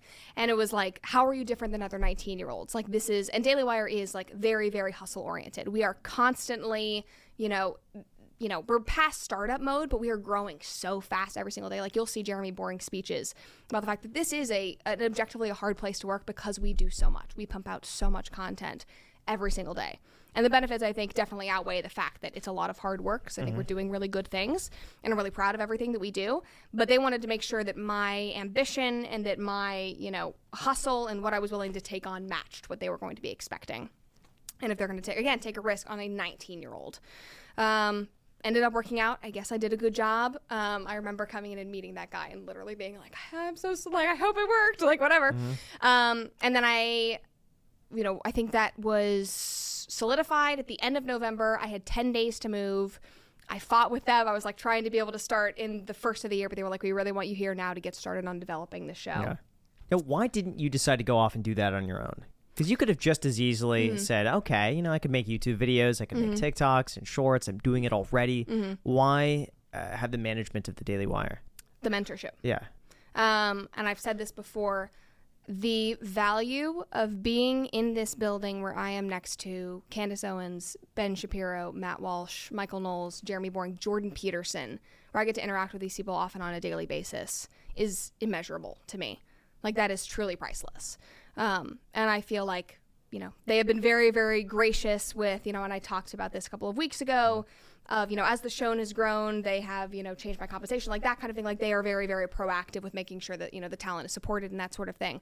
But i would literally be fine with barely being paid and being being here because the things that i am learning not only about how to navigate this space but also on an intellectual and an ideal- ideological level from these people who all have very very different opinions like if you watch the backstage events that Daily Wire does here, you will see the differing opinions of all of the hosts. And the fact that we all get to be here and work and debate and go back and forth and still respect each other and still, you know, support each other's shows, it's, I mean, truly priceless. Um, and I knew that I was not going to get that anywhere else. And it felt like this was just an incredible opportunity. And in my head, I was like, if, it, if I hate it, I can leave in a year. Uh, because I wasn't signing on a multi year anything at the time. I was just coming, we are going to Okay. try a show. And I was like, if I hate Nashville, I always have a backup plan. I had a house in Boise. I can come back. I can go to law school again. I can try to do something else. I can go back to acting, whatever. But I was going to kick myself if this didn't happen. But I almost didn't do it. I almost didn't even send in the longer reaction they were asking for because I was so nervous. Hmm. And I don't know what it was. I was so insecure. I hadn't acted in a really long time. And it isn't acting, but it's still like putting yourself on It's a presentation. Yeah. Exactly. And I hadn't been judged in that way in a really long time. I'd just been doing my like stupid little like minute long videos. And my I mean it's weird to say it was like growing considering where I am now, but you know, I started a new Instagram and I think by that point I had like 7,000 followers, which is still like for I was not really promoting Decent. it. Right. And I was like, okay, I'm doing this and it's fine. Um, and I just, I kept pushing it off. And I was like, I'm just so scared. I'm so, I just don't know if it's right. I don't really want to do it. Like, I loved Boise. And I was like, I'm happy here. I'm happy working on your farm. I'm happy with this house and this life I've created. And my mom literally sat me down and looked me in the eyes and she was like, I don't care if you take the job or not, but you are going to kick yourself in five, ten years, a year if you do not send this in, if you don't at least try. Yeah. And she was like, Your entire life, you've taken all of these risks. You have literally been like balls to the wall, sending letters to managers, like showing up, emancipating, or whatever you're doing, like going and doing a business program, applying for law school, like you pointed out. Like, I literally would take any risk and just do it because it sounded interesting to me. And if I hated it, then hell, at least I have a good story about it. Um, going to public school. And she was like, I don't know what has changed over the past year. And I think that I kind of felt like a, a, a beaten dog in a way Sure. like after COVID, I lost most of my friends. I left LA, which is all I knew. I wasn't acting anymore. I think I just lost all my confidence. And she was like, "This is an incredible opportunity for you, and it is also an incredible opportunity to just get back on the horse, try something. You're literally a waitress right now. Like you have literally nothing to lose." And I was like, "Fine, you're right. Diane's usually right." So I sent it in. They loved it anyway. I came here, and then I was here in December, and they we developed the show together, and it launched uh, a year ago yesterday. Wow. Yeah. It's crazy you've done all of this in a year. Yeah. I keep thinking you've been doing this for like five years. That's insane. So like two million subscribers one year. I think how many did you get in the first four months? I think it was like seven hundred thousand subscribers in, yes. a, in a few months. We I hit a million in six months, or in five months. what was that like for you? And where did that audience come from? Was that Ben's Um, audience navigating over to you because maybe there's a bit of a resemblance, I think or is it like initially yes. So Okay. we did not do any paid ads for my channel at all. Um, in fact, we did a very or Daily Wire did a very very soft marketing campaign. Like there was barely anything. Mm-hmm. Uh, I remember in my pitch with Jeremy when we like brought the show in front of him, he didn't even know really who I was at the time, Mm-hmm. and the CMO had brought me on, and I was like, "Hey, I'm the literal kid that's here trying to you know get a show approved." And he watched the pilot, which was so bad. And he looked at me and he said, I don't understand the show. It's not for me, but I know it's for somebody else. It's not really for our audience, but I know it's going to reach somebody else. So let's try it. And I mean, literally threw us like a few grand to put together a set. Took some team members from like our social video t- video team and we're like, just try it and see what happens. Um, so I did my own promotion on my like social video channel or my social media channels, and I had been doing like some Daily Wire videos, like news hits and that sort of thing. So I think I was probably up to like twenty thousand like followers at Okay, that point. sure. But still didn't have a YouTube channel. So there were some people who knew who I was in the Daily Wire circle, and then I did one hit on Ben's show and announced the show, and that was it. I don't think any of the other hosts talked about it. Candace didn't even know that I had a show or who I was for like six months because nobody told her. Yep. Um, we literally it was like a trial and error. They did not put any paid or anything. Um, so I think some of it migrated over, and you know, Daily Wire would repost me every once in a while. So I think the initial like bulk, I would say maybe under a hundred thousand came from the Daily Wire audience. Um, but then it's just been Where did the rest come from? Was that just a series of videos that you posted that did Yeah. well? Like, Yeah. what was the and what, shorts. shorts? Yeah. Okay. I mean, we that was not something I really knew a lot about, but I was already doing a ton of organic content for Instagram and TikTok, and so that made its way to YouTube. And one thing I think I've done differently is that all of my shorts content was original. Mm-hmm. It wasn't clips from the show, it wasn't anything like that. It was all like this is designed for hmm. Yeah. YouTube or So, for YouTube Shorts. In the beginning, how did you pick topics to talk about? Was this on you, or Yeah. would they would they come to you? Ever and it still like- is on me. Still so I okay. create the show. I pick the topics. I pull all the comments. If there's anything that I want to write, sometimes it's off the cuff. Um, these days, I'll kind of have like bullet points of points I want to hit. If there's a message that I want to leave people with, sometimes I'll write that out if it feels a little more touchy, but it still is pretty improvised. Um, and I just research the subject really well, and I try to become an expert on that like one little thing every day Mm-hmm. And then share it. So I still do all of that. Um, but it was basically just living on social media, and it still is. And so most of my content is social media heavy. I will only cover something if it is like trending on social media or if I notice that it's about to. So that can mean like literally trending on Twitter or if it's a trend on TikTok that is like Sure. picking up or a thing in society that has, you know, whether it's a social media trend or just a trend in general in the original sense of the word. Um, and so I would find things through there, and then you know it's called the comment section. That was kind of the the get of the show and the angle mm-hmm. was that I wasn't just like talking about a subject, just my opinions, but I was going into the comments and actually trying to get people's actual opinions about it. Yeah. So I'd get people on both sides of the aisle, um, on both you know sides of whatever issue I was talking about, and read those comments. And it was fun to you know kind of act them out, and use my act you know acting background, and make it really really fun. Um, and then I wanted it to be really really punchy because I know my generation. I know that I hate watching long form content because our attention spans are dead due to TikTok. So it was very very fast paced. So I wanted like memes like we had our first, you know, editing run. It was like we need more. It was like more cowbell, like more memes, No, like more fast cuts. Grim I hate that. Yeah.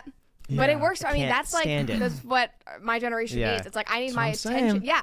I what I'm it. saying. I He wa- always I rejects watch it. my own TikToks, like sound effects, sound effects, zoom in. That's what I B roll love. over here, sound effects, sound effect. I'm like, I mean, I wish I, why? I wish I didn't works. love it. But it works. But for yeah, for young people, it's what we are. text on screen. Yep, you got to Yeah. have so many things flying. So we really like worked very hard on creating that, you know, that style. And then I wanted, you know, the comments were kind of a unique thing. And then obviously that I was going to be, you know, more right leaning was a different thing because there wasn't really anybody in that space that was doing this kind of like laid back cultural commentary streamery type stuff that was really on the right that was my age Yeah. because it's like there's a lot of them that are you know 35 year old dudes but like a 19 year old girl like that's not really the, the normal Yeah, thing right. Right. Um, but yeah, so it was on social media primarily, and I started off doing more newsy political things. I strayed away from that just because I've gotten far more disinterested in that. Um, Why did you lose interest? because I obviously think that politics matter, and I'm interested in politics on like an academic and intellectual level. I think it's interesting. I care about learning about it. But Andrew, Breit, um, but Andrew Breitbart once said, and I think it still holds weight, um, that politics is downstream from culture. And so it starts with culture and the conversations that we're having every single day. And it starts with values. And that's how I was raised. That's what I care about. I care about, you know, looking at trends on social media and saying, why why is this something that people care about? Um, and I think that we can talk about, you know, social media trends and cultural things and movies and TV in Hollywood without a political angle, but just talking about like what is driving these people to believe this way. And in my mind, a lot of that goes back to like my current critique with my generation, I would say, is that it's driven by this desperate need for both attention and to victimize themselves. Um, I think that victimization is holding most of my generation back.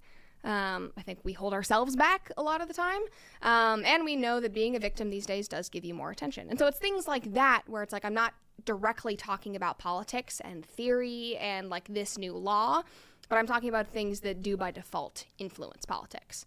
Um, and I also think that talking about things that are more cultural and are more value based number one they interest me but i think that it's it's easier to connect with people on a human to human level that way it's less polarizing I get that. um, I can have so much more empathy with people, and I think people find me more relatable because of that. And when I'm talking to people who are on opposite sides of the political aisle, that is where we find the most common ground is by talking about this, and then being able to say like, "Oh, okay, so now I see why you think that the way you do." You know, because of this value that you hold, or because of this, you know, you know, let's talk about it in the context of culture, um, and you're able to reach so many more people, and you're able to find so much more common ground. Um, and I think it makes my content maybe more digestible for people, I would say. Because it doesn't come across as like, I'm going to hit you over the hammer with, Yeah. like, let's talk about Trump, let's talk about mm-hmm. Biden. It's like, But don't you think I'm it's also easier to talk a little bit more about like drama topics or, Yeah. or maybe topics that hit on a more emotional level yes, than exactly. like yes. logical? Yeah. And Okay. people are driven by emotion these days. And, what, and I've said this publicly before on the show. And I love Ben, and you know he's a mentor of mine. And I think you know facts don't care about your feelings. is such a fun, punchy line. But I think, especially with my generation, they don't really care about facts. It's like emotions are dictating so much now. Mm-hmm. like Whether that's better or worse, that's something we can all relate on. That's the human to human connection. And obviously, facts are important at the end of the day. But if you can't reach somebody emotionally, whether that's a positive emotion or a negative emotion, like facts will go out their ear. Mm-hmm. They don't care.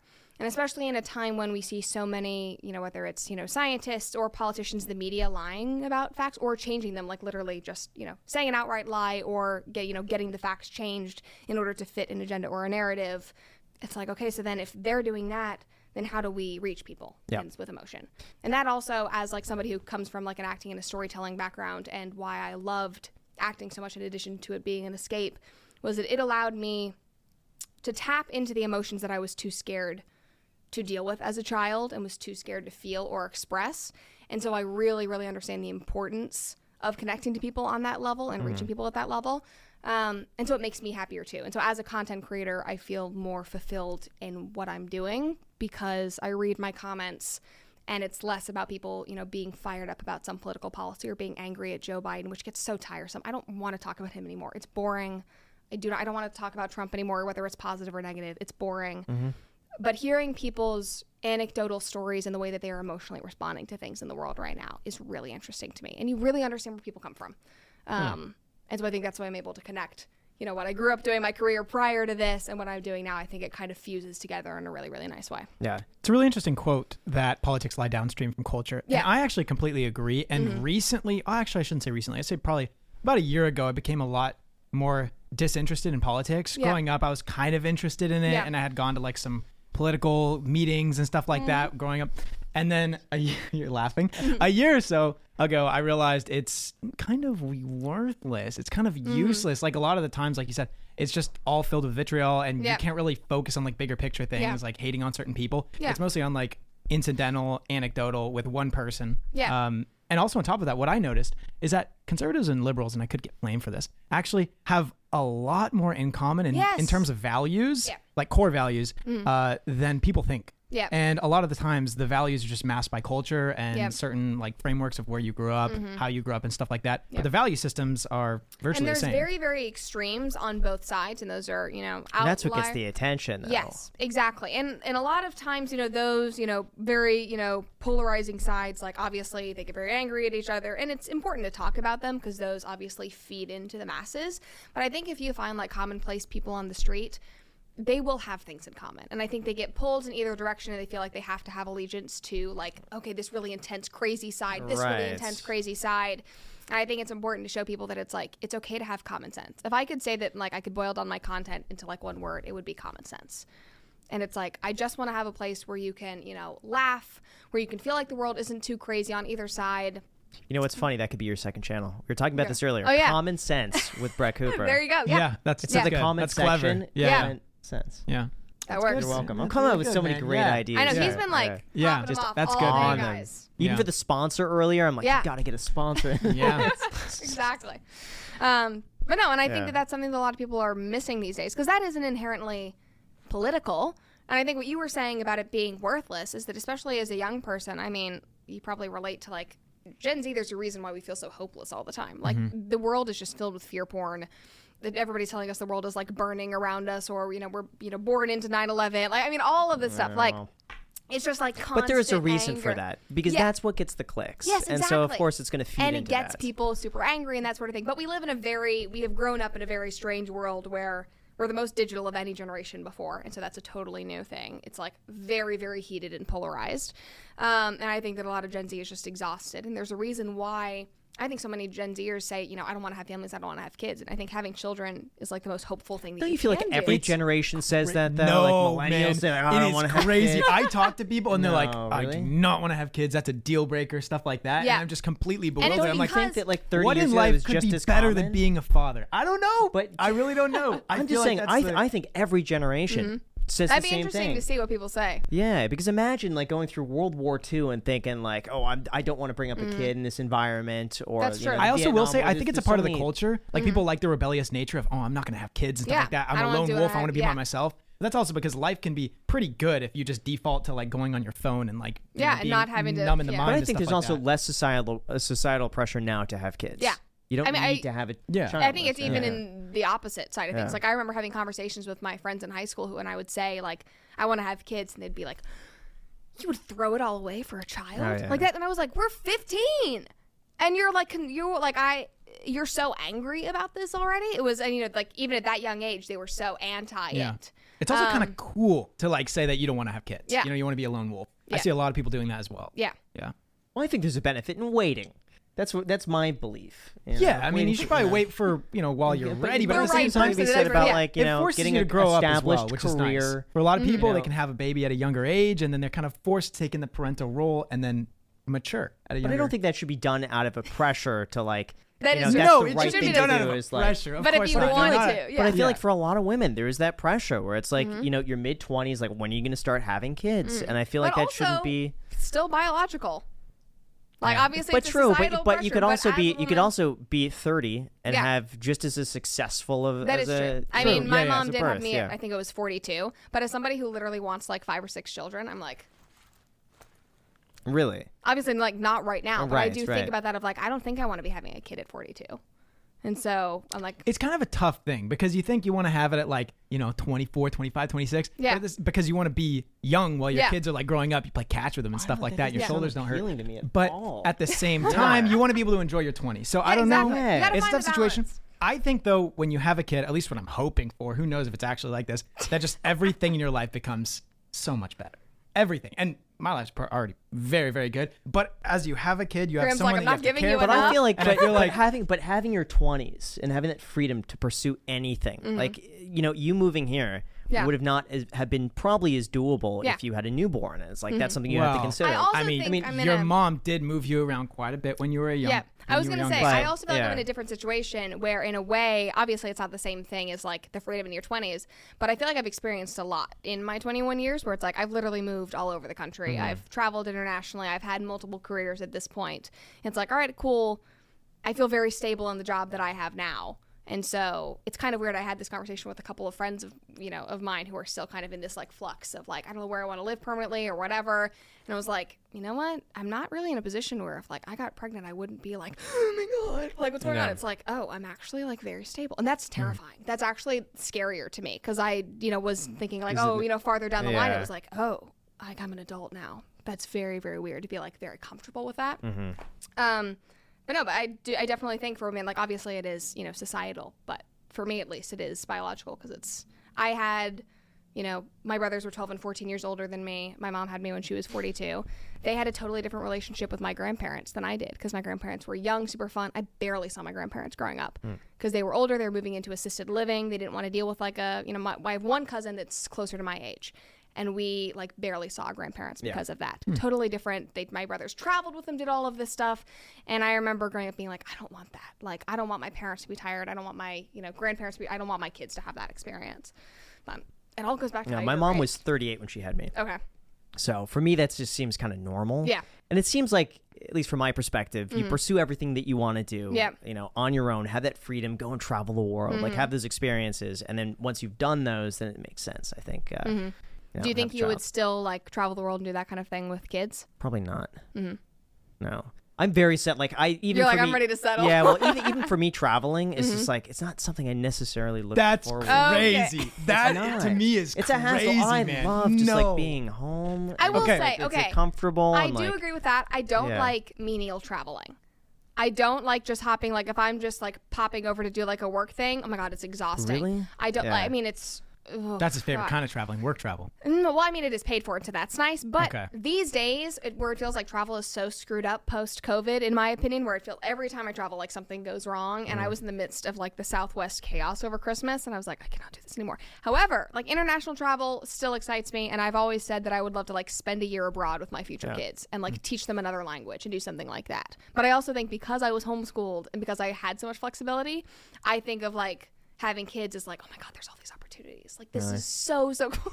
See, for me, I want to do van life with Macy Okay. and just travel the United States in a van. I'd love to take the iced coffee hour on Okay. the road. Like at some You point, I think it would be into a get a get an RV. I wouldn't be opposed to it. Here's the thing: I'm a very open-minded guy. Like Okay. anyone can pitch me anything. I'm like, ah, sure, why would be not? Let's so see what much fun. happens. So I would, I would be I wanna down do- for that. Test it out for a year. I or want to so. do van life. You can have the bunk. That's bunk. the one thing. I could have the bunk. Yeah, But I it's, would, it's it's crazy Sounds though. comfy. But even like having a dog makes Yeah. things difficult because you can't necessarily sure. take the dog everywhere you go. Having a cat Mm-hmm. easier, but having a reef aquarium is probably the most limiting thing for me. I, I you- you can't laugh. believe. we here's the thing: back? he wanted it so badly. This reef How aquarium, big is and it- this? uh, 350 gallons. it's really, it's really It's big. huge. Yeah. yeah, but it's so delicate. It's like someone's got to be there to like fill up the water for the reservoir like Do every you have two like days. a caretaker? So I mean, obviously There are your a couple fiance, people in Vegas that can do it. Yeah, they, they they know the ins and the outs, but still, if, like if I'm there, I Yeah. test the waters. I make sure like if something fell over, I like Yeah. I take yeah, I keep it pristine.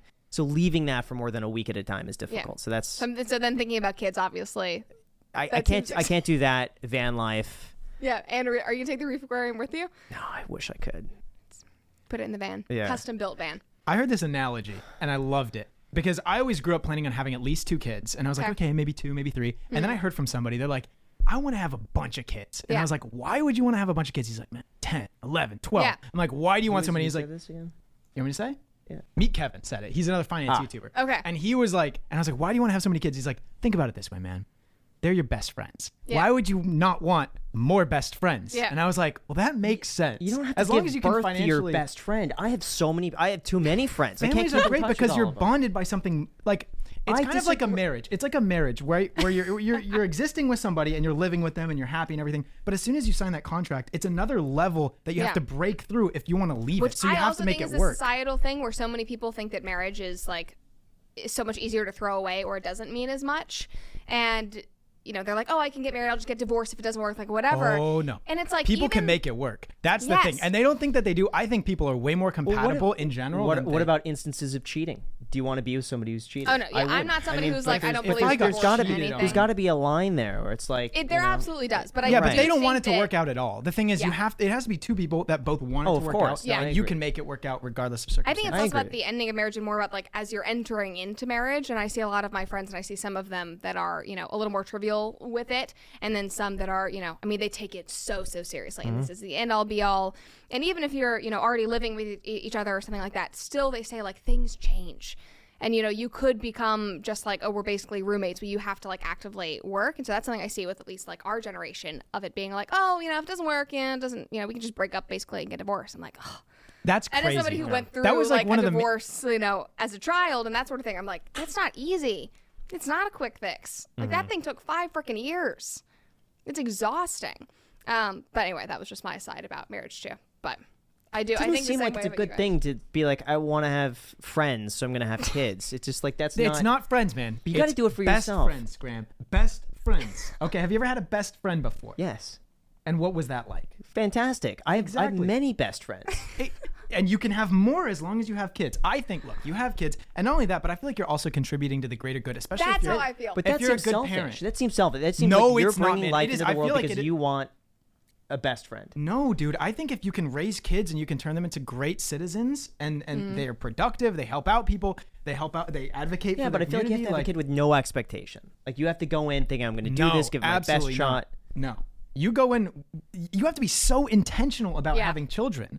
Like it, I'm you going have in to, with what the I'm highest saying. But- expectations. But, that's what I'm saying. But you can't go in with like they're gonna love me and they're gonna do this and do that. I, I feel like you. Can Well, I think I They're think gonna that's love different. me. Yeah. I think that like how could they Jack, not though. love me? Jack's man? fine. That's great. They're gonna love Jack. I was gonna say, I think that you know, as somebody who, like, with my brother and that sort of thing, I've watched his relationship with my parents be so fractured over the years. Of you know, with his you know drug abuse and like that sort of thing. I've also watched you know, with my father, you know, the way that you know our relationship was you know totally destroyed at some point.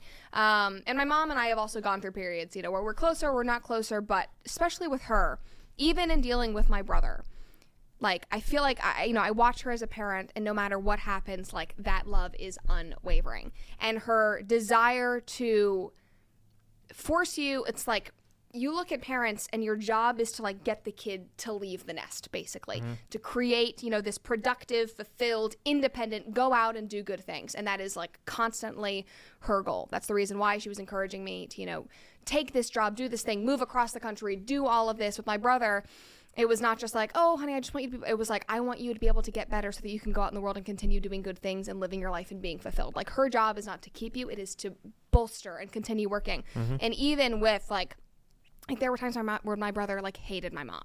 Scre- hated the things that she was trying to get him to do. I don't want to take these meds. I can't believe you're kicking me out of the house. Like, all of this stuff. Unwavering. And even now, it's like he permanently lives in a psychiatric facility. He's no longer in like an assist or whatever. Like he is nonverbal. He will be there permanently. Um, even like fully on meds, like it went so far. And he was like totally sober, was not abusing drugs, was med compliant, living with me in Idaho for a year, and it just snapped one day. And so he permanently lives there, and even still, like she still holds out hope. Like she would still drop anything and do everything, even though he has like, in many ways, totally blown up some of the stuff that she offered. And it's that is the coolest thing to me to be able to like from her perspective of like you get to experience a love like literally nothing else. And also it's it's literally your job to mold these humans to like send them out into the world to hopefully be good people. And also like I said earlier, it's sort of like for the greater good, but also I think that having kids is hopeful. And saying like I do think that there is like a world to be left for you. Like I am going to do everything in my power to make sure that the world that I leave behind for you, like my legacy or whatever, is you know something that's good for you. And I do believe that you can change things and that you can continue or continue making change. It's incredibly hopeful. And that's when I like, look at our generation who's like, no, the world's doomed. I don't want to have kids because of that. It's like, oh my god, like no wonder Gen Z is Is, so is that the depressed. general consensus though? Because I feel like again we're just getting the extremes in either mm-hmm. end. It's a pretty get most popular opinion. Yeah. Is yeah. it? Yeah. absolutely. That's the reason Yeah. most I- it's- of oh, to them. Oh, bro, this is a serious conversation to have if you're dating at this age. Absolutely, yes. I just think it's you know people are having kids later because there's more opportunity out there. Mm-hmm. No, there's it, I, it might do. be for It's like millennials, but for Gen Z, it's like, super common. yeah. really. Oh, dude. But- but then again, it's crazy. The amount what? of conversations I'll have, and they'll be like, uh, like it comes up, and they say, "I don't want to have kids." Immediately, You're done. It just yeah, ends it, ends it. But Yeah. don't you think that's also can be an opinion that changes over time? It could be, but why would I risk it? yeah, that's a pretty hefty. No, but thing I'm to just saying, place if you're talking to bets your on. buddies and you're just saying, "Do you want to have kids?" No, no, I'm, you know, and they're 19. Mm-hmm. I feel like that's a lot more common. My than buddies, ask, they ask wanna them- have kids. Ask them 10 years from now. Mm-hmm. The same people All who my said friends, they no. wanna How have many kids. who said no will have kids? Just change. Well, I don't their really keep in mind. touch with the people that say.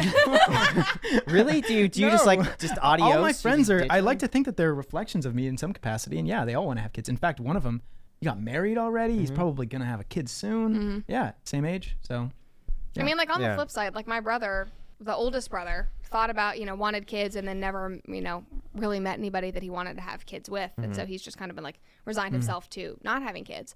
Um, so I, th- I mean, I think it can change on the opposite end. But I think as somebody who like, you know, dates intentionally and like looks for a potential partner and that sort of thing, it's like if you're even wavering on that right now, I'm like no. Yeah. It's even like it's, I think it's like a value thing, like from the get go. It's like I'm so hopeful, I'm so excited about. If you are not like that on board with it, of like wanting this kind of life, and it's like I know that I will probably want to homeschool my kids for at least part of my life, which means or part of their life, um, which means that I you know will have to you know he or I will have to make a certain amount of money in order to you know give that opportunity, or if I want to you know travel and live like a year abroad with them or whatever, like that's kind of the, those are the kinds of things that I bring up, um, because it's Yeah, I think I brought that up on the second date with Macy. see yeah, good. yeah, she Yeah. she asked if I wanted kids, and I said one day, not Yeah. right now. I want to want to do van life and do the iced Yeah. coffee hour. But uh, I was very adamant about one, and she's two. So I'll have I'd be okay with two. That's good. But I Two's a grew good- up really as like an only child. Mm-hmm. So for me, I loved just having like all the attention. I get everything. You I don't know. I, like think that. I think there's a great don't have relationship that, yeah. between siblings. I have an older brother, and we grew up together, two and a half years apart. Mm-hmm. And the things that I learned from his mistakes, I didn't necessarily have to learn them myself because I could Oh, see him acting out of line. My parents were like, "Oh, you better not do that," and I'm like, "Oh my god!" Like hiding behind the corner, like, "Okay, Yeah. I'm never gonna make this mistake Mm-hmm. my brother made." And at the same time, I can go out and experience things my own way. And the way that they parent me, the the way that they parented me is completely different than the way that they parented him. And I think that like the first go around, you're like, okay, I'm kind of figuring Mm-hmm. it out, learning as we go. Second time, not saying I was, Oh, not definitely saying I was adapt. parented better than my brother, but I'll just say I'll, like I'll it say was. that I think that. I was. It like, was for sure. Oh, they were. How how were they on you compared to your older siblings? Well, also because, like I said, my brother's death, I think, changed a lot for my mom. Mm-hmm. But my oldest brother once said, and I think he'll still say this, is he had more freedom at military school. He wanted to go into the military for his entire life. He went to the Marines private high school, Mm-hmm. and then he went to the Air Force Academy, and he served for a while. Still works for the Air Force. He had more freedom at military school than he did at my mom with my mom. I mean, she was very, very strict. And he mm-hmm. respects it now, but at the mm-hmm. time, you know, as a 15 year old boy, hated it. And I watched their mistakes as well. But I think my mom relaxed a lot. She was also, you know, I think I got her at a point in her marriage when she was a lot more confident and knew that things were wrong. Hmm. My dad very you know has dealt with very very severe mental health issues and those are kinds of things that like she stuck with him for so long through it and it just got to a point where it's like was not good at all um, and so they divorced. But I got to see her, you know, one story I don't think I've ever told before is that my brother David, a week before he died, my dad had this like major blow up, blind rage, anger. I don't remember even what it was about. He threw something, it was awful. My brother came into my mom's room crying and was like, Why are you still married to this man? Like, why do you allow him to treat us like this? Um, like, I understand that he's ill, I understand that things are wrong, but this is not healthy. This isn't wrong. You're not happy, we're not happy. And he died a week later. And I think, I mean, she was like, Yeah. ripped apart. And I mean, and I was five at the time. Yeah. And so my then childhood was totally changed. And it, that was like a, a snap for her of like, I cannot raise this child the same way. And I think constantly, you know, with my brothers, she was battling between prioritizing, you know, her first husband, you know, was also, I would say, had a lot of demons, but he got brain cancer when my, the middle brothers were one, and then he passed away. So my mom was dealing with like a terminally ill husband and three boys, and then was a single mom, uh, and then quickly got remarried to my dad, who she knew in college, and then realized that that was not what she had expected either, and so it was constantly for their young adult life going back and forth between like I have to care for the husband, I have to care for you, I have to like go back and forth, back and forth, and I don't. Th- I think she was so wound up and so stressed, and my oldest brother now totally understands that, but it we were raised so differently because of it. Obviously, like our values are the same. It was still the same mother, but the way that she, you know, reprimanded us, the way that she, you know, gave us opportunities, I think was very, very different. It's interesting to watch that. But I also, in ways, I felt like an only child because my brothers were 12 and 14 years older than me, but I still had that brother connection. Like when things were really bad with my dad, my oldest brother, who's 14 years older than me, became like that father figure in a lot of ways and hmm. has been like the support system that I have, I mean, could not repay him for.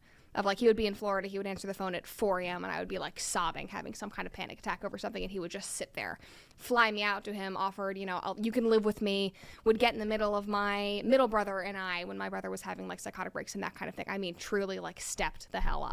And because of that, I want to have like a lot of, I want to give them that, but also hopefully closer in age. Um, but I, it just, you know, that's a kind of relationship that I don't have anywhere else. And I think it's very, very empowering. Not empowering, that's not the right word. It's just really, really meaningful. Sure. Yeah. Is your older brother still in Seattle? Uh, no, so he never moved up there. So, oh, that was the part of the story that I never finished. But I moved to Boise. My mom was thinking that she was going to be so close to all of us. And then I moved here. My brother stayed in Florida. So now my mom is just in Idaho by herself. she was like, why did I stay here? I could have gone, you know, back to the South. But no, so my brother's in Florida. Okay, I was gonna say that would have been a wicked coincidence because my brother's in Seattle. Nice. Yeah. No, no, he's in, he's in Florida doing Air Force Yeah. stuff. Here's an interesting topic. What do you Mm-hmm. think about legalizing drug use or decriminalizing? Gosh. Um it's a really really hard subject because I have this like personal emotional like tie to it. And so my gut reaction is like I don't want anybody doing that. I don't want any family to have to go through what we did.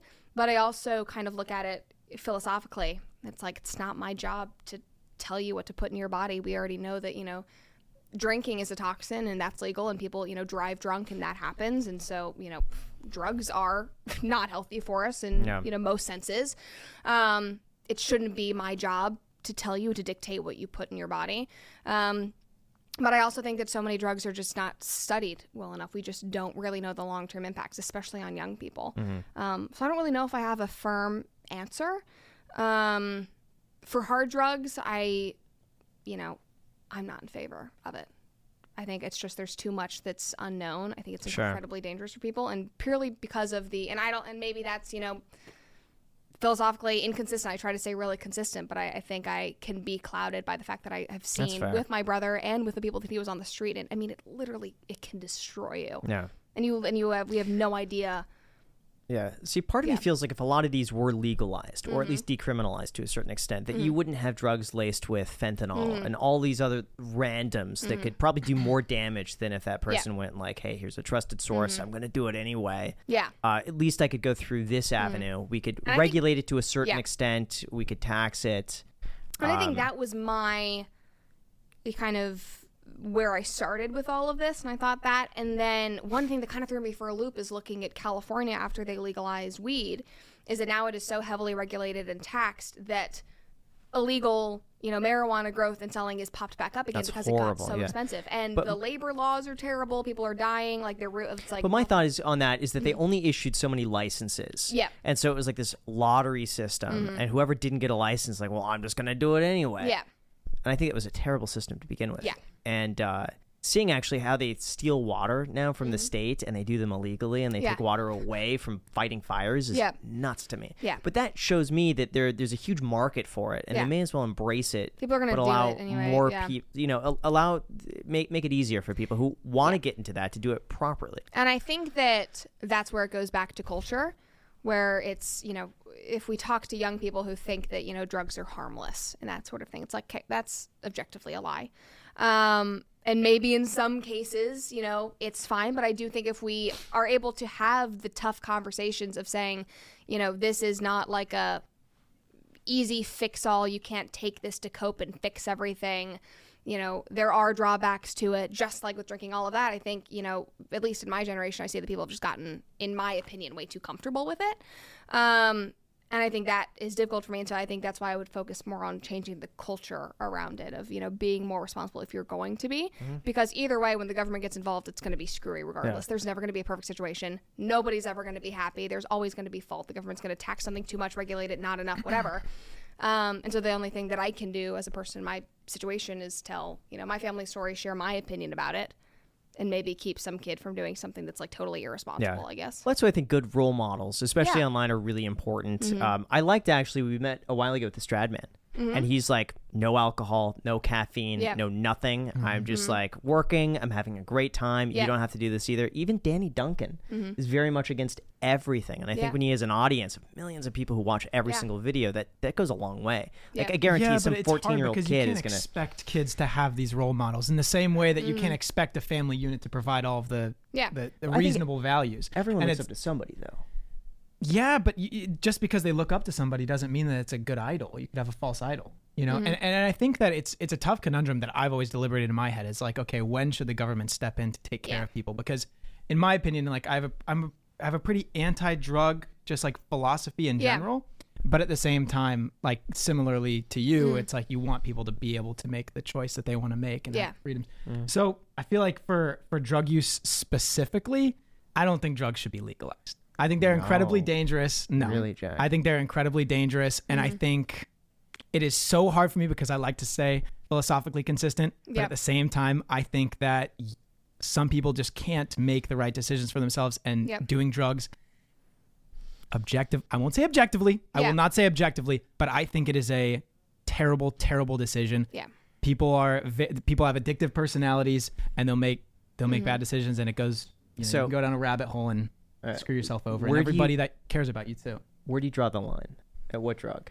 Weed. Let's let's start there. Well, Okay, with weed, for like, I you know, I have friends that have you know battled with autoimmune diseases and you know cancer and that sort of thing. If it is like medically, like for people going through chemo, if you are you know given like a medical cannabis thing and it's gonna you know help you through chemo or you know chemo, I've seen that be beneficial for people. It's like, okay, I think that's different than like recreational use.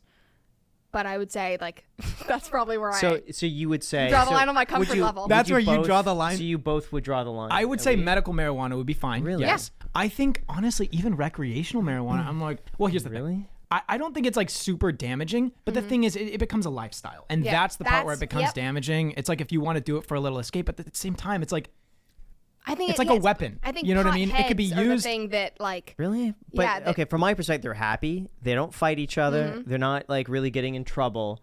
Well, I see. my- I see it largely as something harmless, and you know, you could argue maybe it's a gateway to other things. I don't know. Um, I would say, like medically, I don't see it as harmless with what is coming out about how it changes your brain chemistry with heart stuff.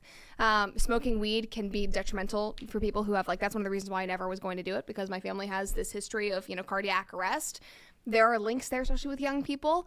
Um, and if you are smoking pot before your brain is fully developed, it's like we just don't have those studies because drugs have not been legalized they really have not been studied and we have not had you know the generational period you know to see what happens to the kids that have spent their entire you know teen years college years smoking pot what happens to them in 50 years we just don't know and that's like a risk that i'm not willing to take well, don't we?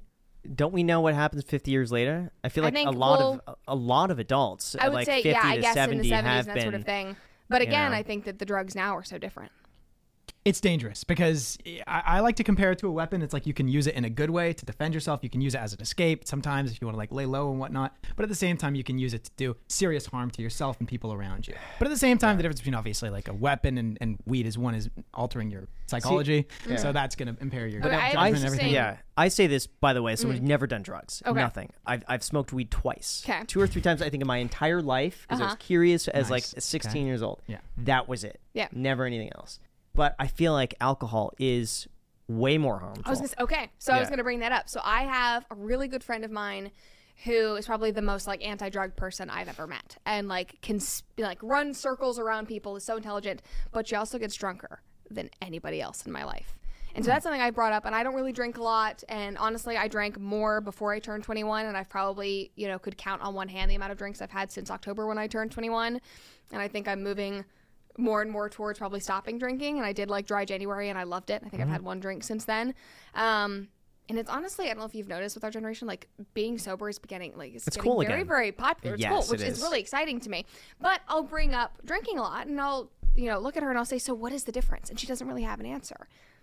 And it's like, it is literally a toxin. We know now there was a new report from oh god it was in canada what was the the organization it was like the canadian like bureau of substance abuse or something like that and it talks about the links of alcohol to cancer and even like one drink increases the likelihood of alzheimer's and cancer and it's, so it's like Doesn't it depend on the drink though? Because I've heard so many studies on wine. like red wine i wine think can is- be a little yeah. different but still Sure. alcohol in general and intoxication and the impact that it has you know with duis and people you know being belligerent and killing people on the road and that sort of thing and it's like so you know we know we see all these facts so how does it differ and i think that's one point that i get stuck on because obviously we've tried banning alcohol before that didn't work Mm-hmm. so that's where i get so torn on it and i just don't I just feel like people are going to do it anyway. yeah They're going to choose to do it. Alcohol and is something either- you could make, and it doesn't take many resources to make something with alcohol. S- Same with weed.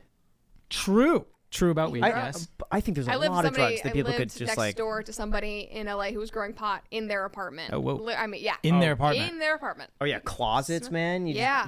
yeah. Okay. stunk. I've never It grown stunk. weed. I'm not, I'm not really sure. I'm just saying. I think people are going to do it regardless. Okay, And I think that's- it's- yeah, It that's makes sense to regulate tax, Mm-hmm.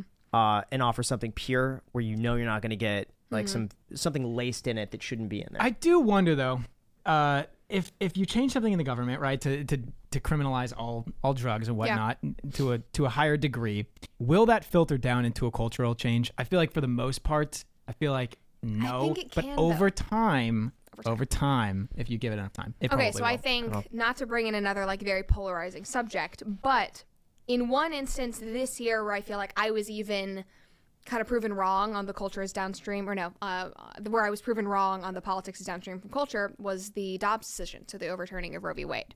It was fascinating that in the like two months after that, you know, we saw all of these girls going on like sex strikes and saying, I'm not going to have sex because of this. And there was a whole Washington Post article about girls my age saying, like, guess I'm not going to be hooking up anymore. Like, guess casual sex isn't going to be for me because I can't do this. And, you know, guess I'm going to have to be more safe. And it was all of these things that it's like I think about as somebody who is pro life.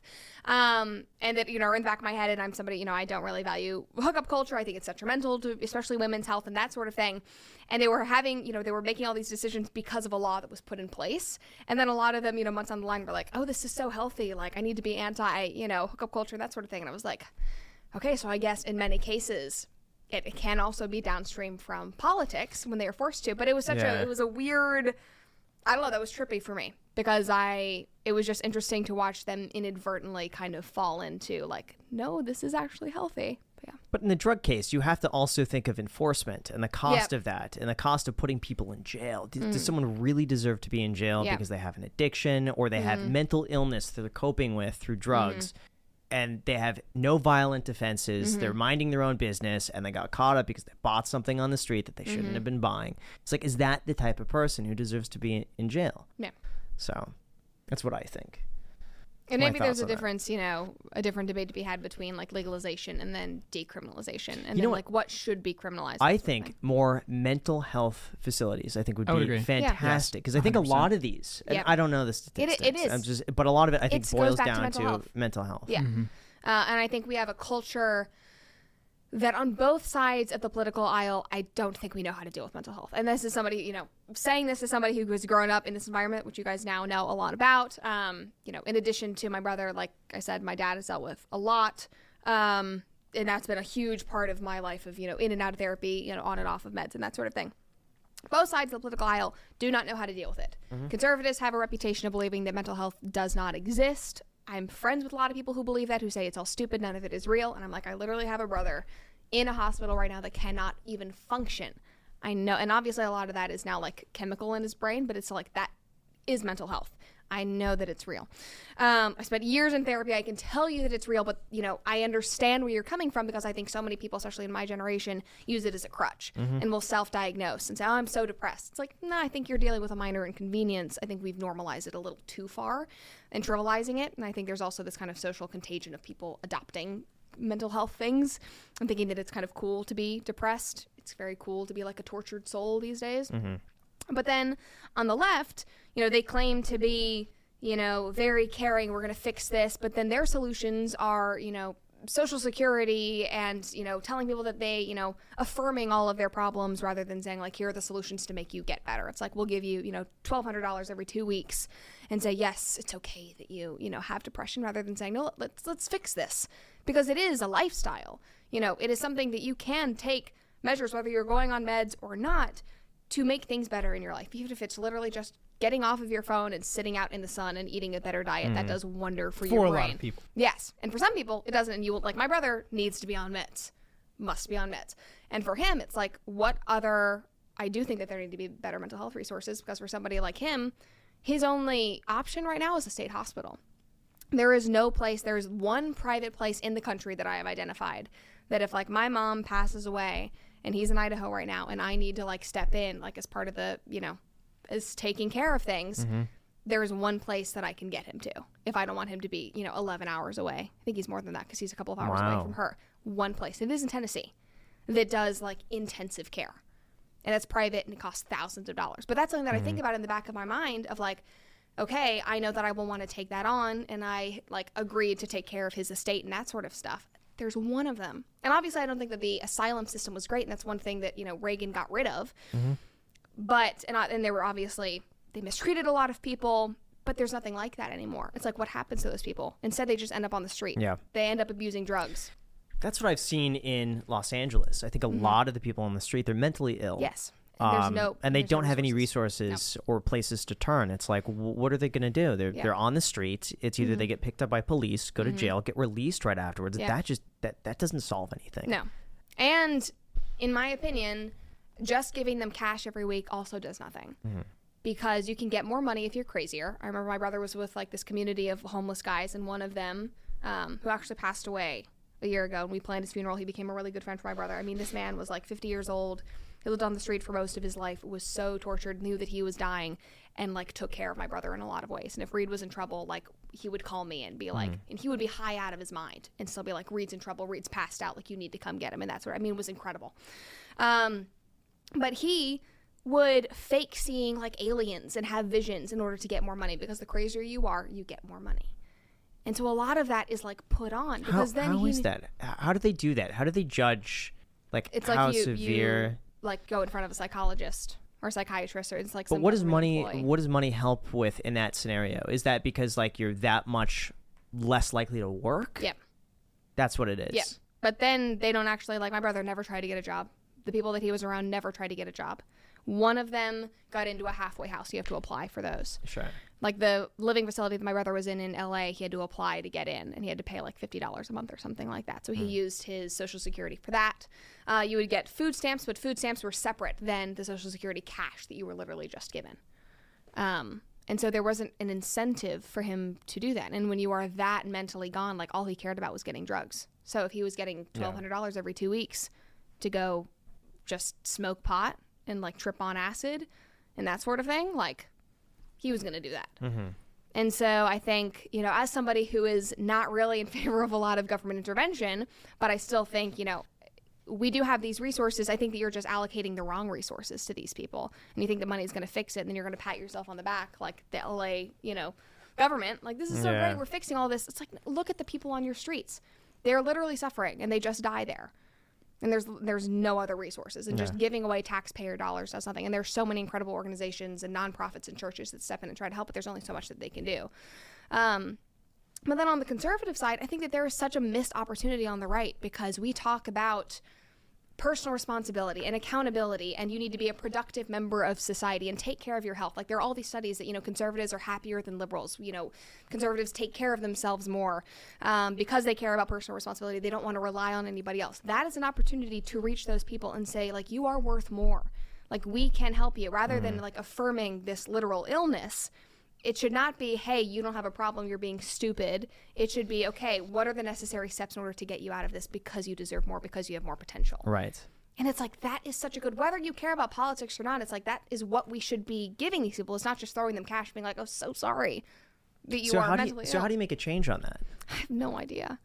It may be cultural. I again, I go back to like changing the conversation about it. I'm very, very open about talking with my family's mental health issues, which I think is something that is very not really seen on the right. I'm really the only person that I know of that talks about this stuff very, very publicly. I spent years in therapy.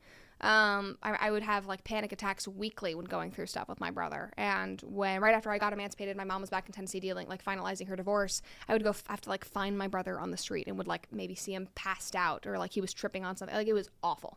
Um, and I dealt with that for years. I had therapy before a lot of that started. I did therapy with my brother to kind of deal with my his twin's death and we did therapy together because he only agreed to do it if I would do it with him. And then I had therapy to deal with that brother. Wow. So I've been in it a lot. Um, and it's like, I know that it's real. I know people deal with it. I know that our generation is the most mentally ill generation in history. So it's like, Why? there's so many reasons. Um, I think social media has a lot to do with it. Technology. Yeah, I think that's a huge Not portion being of like it. present in the real world. Yeah. I would say. Um, I think that the fear porn in the world around us, where everything, you know, you know, the media is designed to get clicks, like you said. The world is ending. You know, everybody's worried about, you know, gun violence. People are worried about, you know, the future of this country, democracy ending.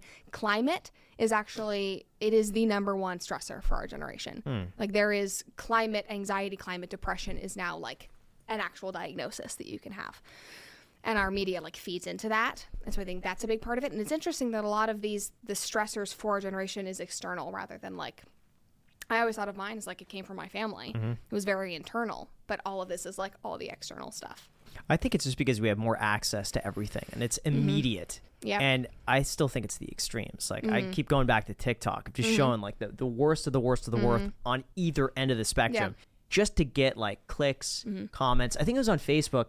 The angrier someone gets, the more likely that is to be at the top of the page. Yeah, and it was sure. Mm-hmm. anger that they went after, not fear or sadness. It was like, how angry is this going to make them to stay on here and write a comment? I'm and like, i that's think what that gets you know we can have that conversation too about like how many people are actually diagnosed with things because you know we look at the stats for gen z and it's like our numbers are off the charts but some of those are you know self-diagnosed self-proclaimed whatever so i think that's another conversation. But also like you said we're being fed this very extreme content so what is the impact that that is having on the viewers? Yeah. so then if it's constantly angry if everybody around you is constantly depressed they're all ang- anxious everybody's having this like identity crisis constantly it's like that becomes then the norm. And whether you have that extreme or not I just see people kind of becoming complacent and believing that that's just the norm. Yeah. Well, speaking of extremes, what do you think of Andrew Tate? You know, I think that he's done good. I watch his clips and I think that he's done a lot for, you know, some young men. I think it's I think he's an interesting figure. Um, I think he started a lot of really important conversations. Do I think that he is like a masculine role model? No, I don't. And I think partially because I just don't love that lifestyle. I'm like, I look at a man and I don't qualify his masculinity because of how rich he is or how fast of a car he has or how many like high, you know, S tier women he's able to get. Even if it's a Bugatti, though. Well, yeah, do not care. Like, I would rather you drive a truck or some kind of Bronco and be a normal guy and have really great values.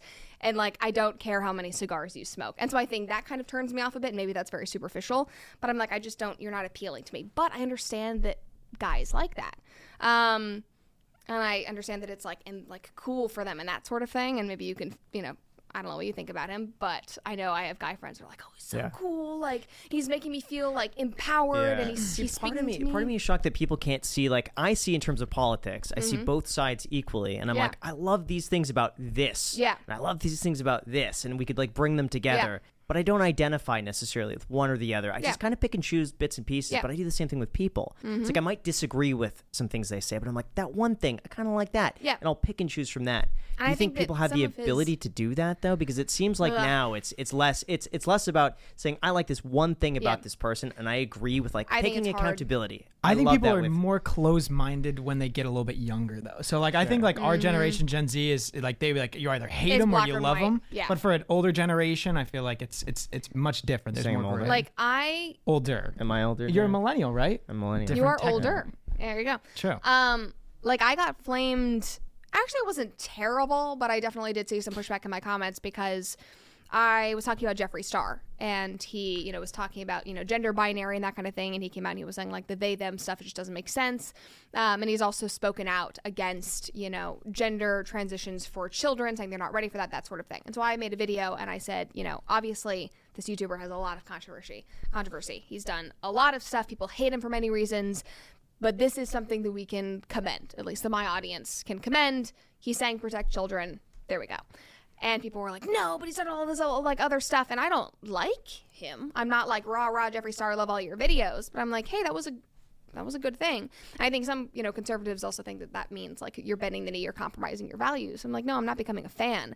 I'm just acknowledging when somebody does something that you know might be beneficial for a listener might open up their eyes to something new. And i think it's the same thing with andrew tate like you're saying his lessons and his messages of you know taking accountability as a young man and speaking to young men and saying i know it's hard for you right now. I know that you know modern feminism you know tells you you need to be effeminate and like all of this stuff. Like i know it's tough but here are some of the things that you could do.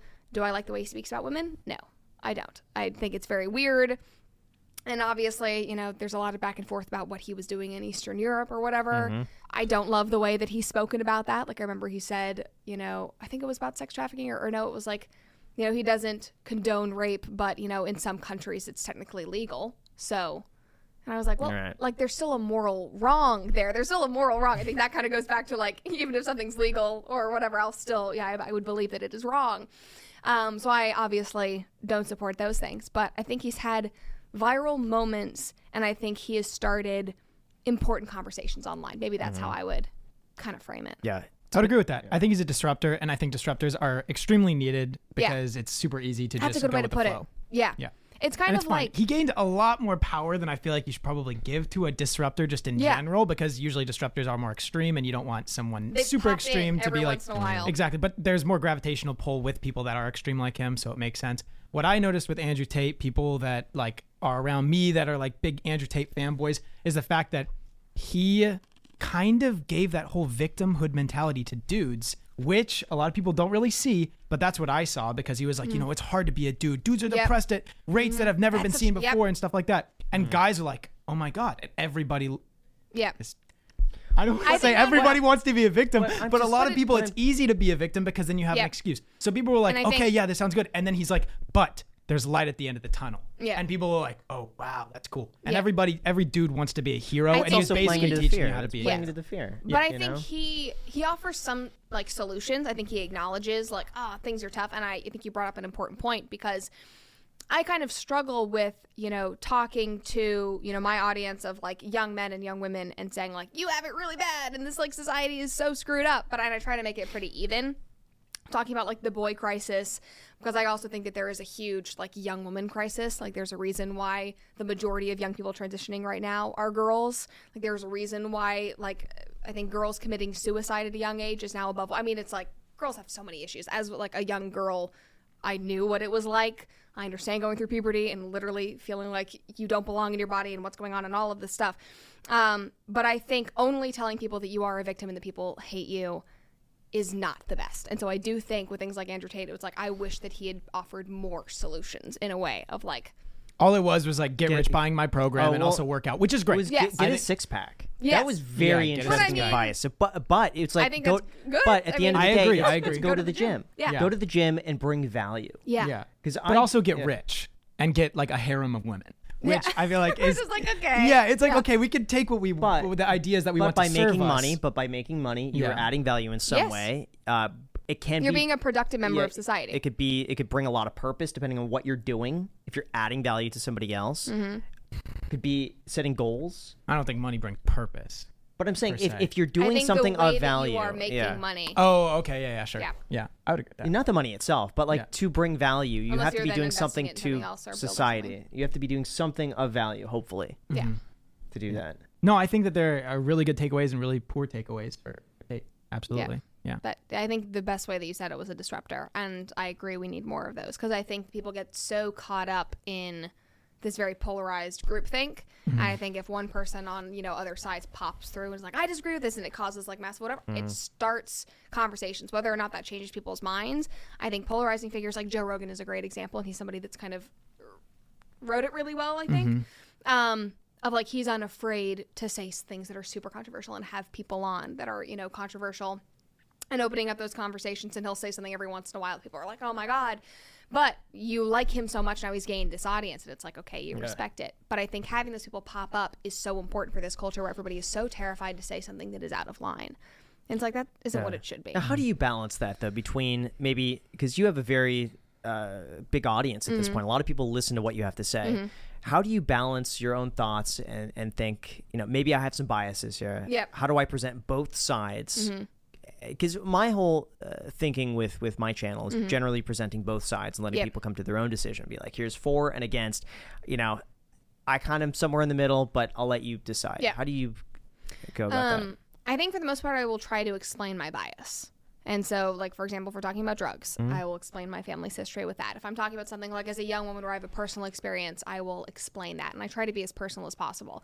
And it obviously, like, I walk a fine line because, you know, I am a public figure now. And so people, you know, get a lot of insight into my life. But you kind of have to draw that line of, like, how far am I willing to take it? And I think the best way I've described it is, like, there's a point where like online Brett ends and like real life Brett kind of continues, mm-hmm. and I you know decide when I'm keeping private. But for the most part, I try to be totally transparent so that people know exactly where my biases come from. Sure.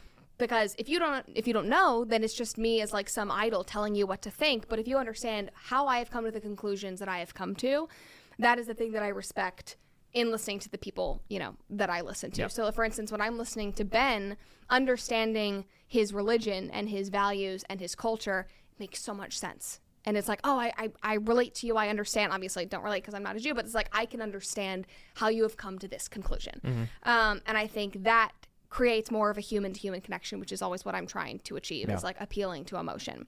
Um, and then also, I always try to leave people with a more empowering message. And so maybe that makes me, you know, I'll, you know, land on one side or the other, but I will usually try to land with the thing that does, you know, make people most empowered, it makes them turn against a victim mentality. Mm-hmm. mentality. Sure. And so, if there's an opportunity to present that, it's less about politics and more about, you know, as I've said before, you are deserving of more, you can do more, and you are holding yourself back. If you are claiming that you are oppressed, nine times out of 10 in this society, it is because you are doing it yourself, whether that is like physically or your mindset. And that is something that I don't think should be political. It sadly has become political mm-hmm. anymore. And so, if I can encourage my audience to just push themselves even more, then I would do that. But I think with the biases part of it, it's just explaining Sure. my own. And how often do you change your opinions on something? Because you're mentioning debates a lot. Um, Yeah. Um, Mm-hmm. at, what point, or maybe give us some examples of sometimes where you've debated and come away from it being like, you know what, they have some great points. Mm-hmm. I agree.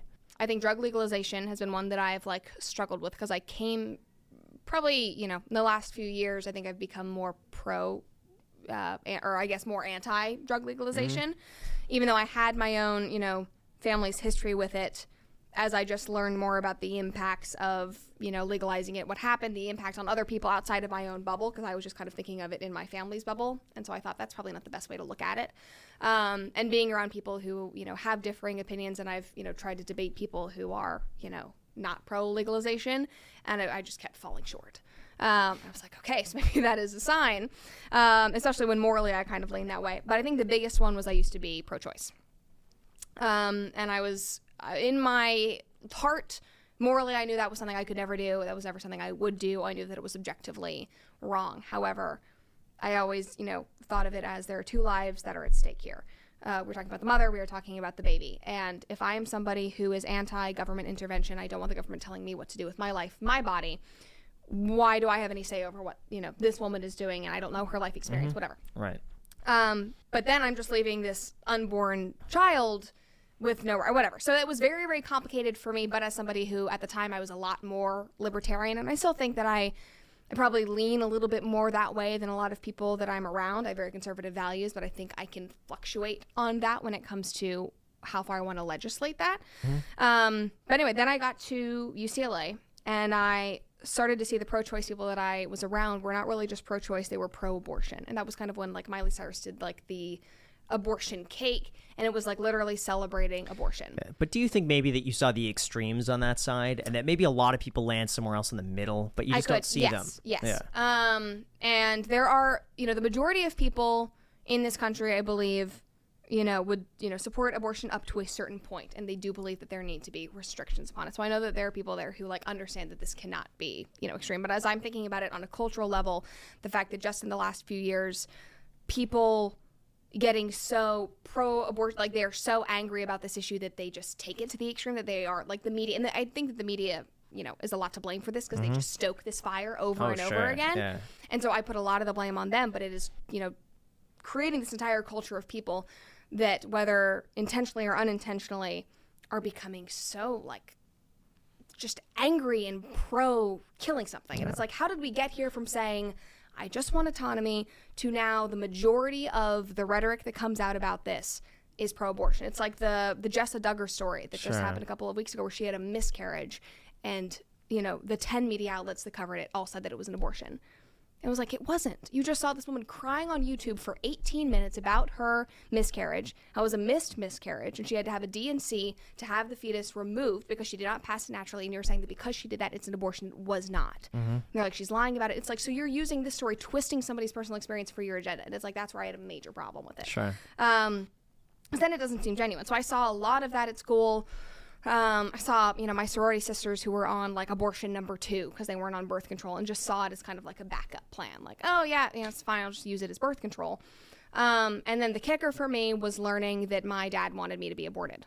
And that was like, whew, like my parents' marriage by the time that I was conceived was already over. My mom knew that she wanted a divorce Wow. she stayed because of me and we can argue whether that was a good thing or not a good thing and we talk about that a lot um, about what that would have changed in my childhood and that sort of thing and i'm you know happy with how things turned out but How did you learn about that? Like, where did that seems like a tough. yes so that was to never ever told to me but i was calling my mom about abortion and i was like i'm just so conflicted right now because i was like this is something i could never do I, I like I, I know that I could not. I know that it's morally wrong, and we were going back and forth. And my mom is incredible at showing both sides of it. And so she would argue it, you know, kind of play devil's advocate. She would argue it from, you know, the perspective of the mother. She would argue it from, you know, over protection of the unborn child. All of this would go back Mm-hmm. and forth. What makes the most sense? I mean, she, and this is something she's changed her opinion on a lot because she used to be pro choice as well. But I mean, back and forth, back and forth, hours of talking about this, of like, I just don't, it's such a complicated issue that deserves so much empathy and so much grace. And I think people on both sides of the political aisle just do not give it that. There's some people on the right as well who, you know, villainize mothers who have had abortions. I'm like, that's not freaking productive either. And there are so many people who literally do not think that they have another option. And it is our job to show that there is another option and to amplify, you know, the pregnancy centers and, you know, the resources that are available to you because they, you know, outnumber abortion clinics. They actually, like, on paper, they do. And, you know, you can have these resources.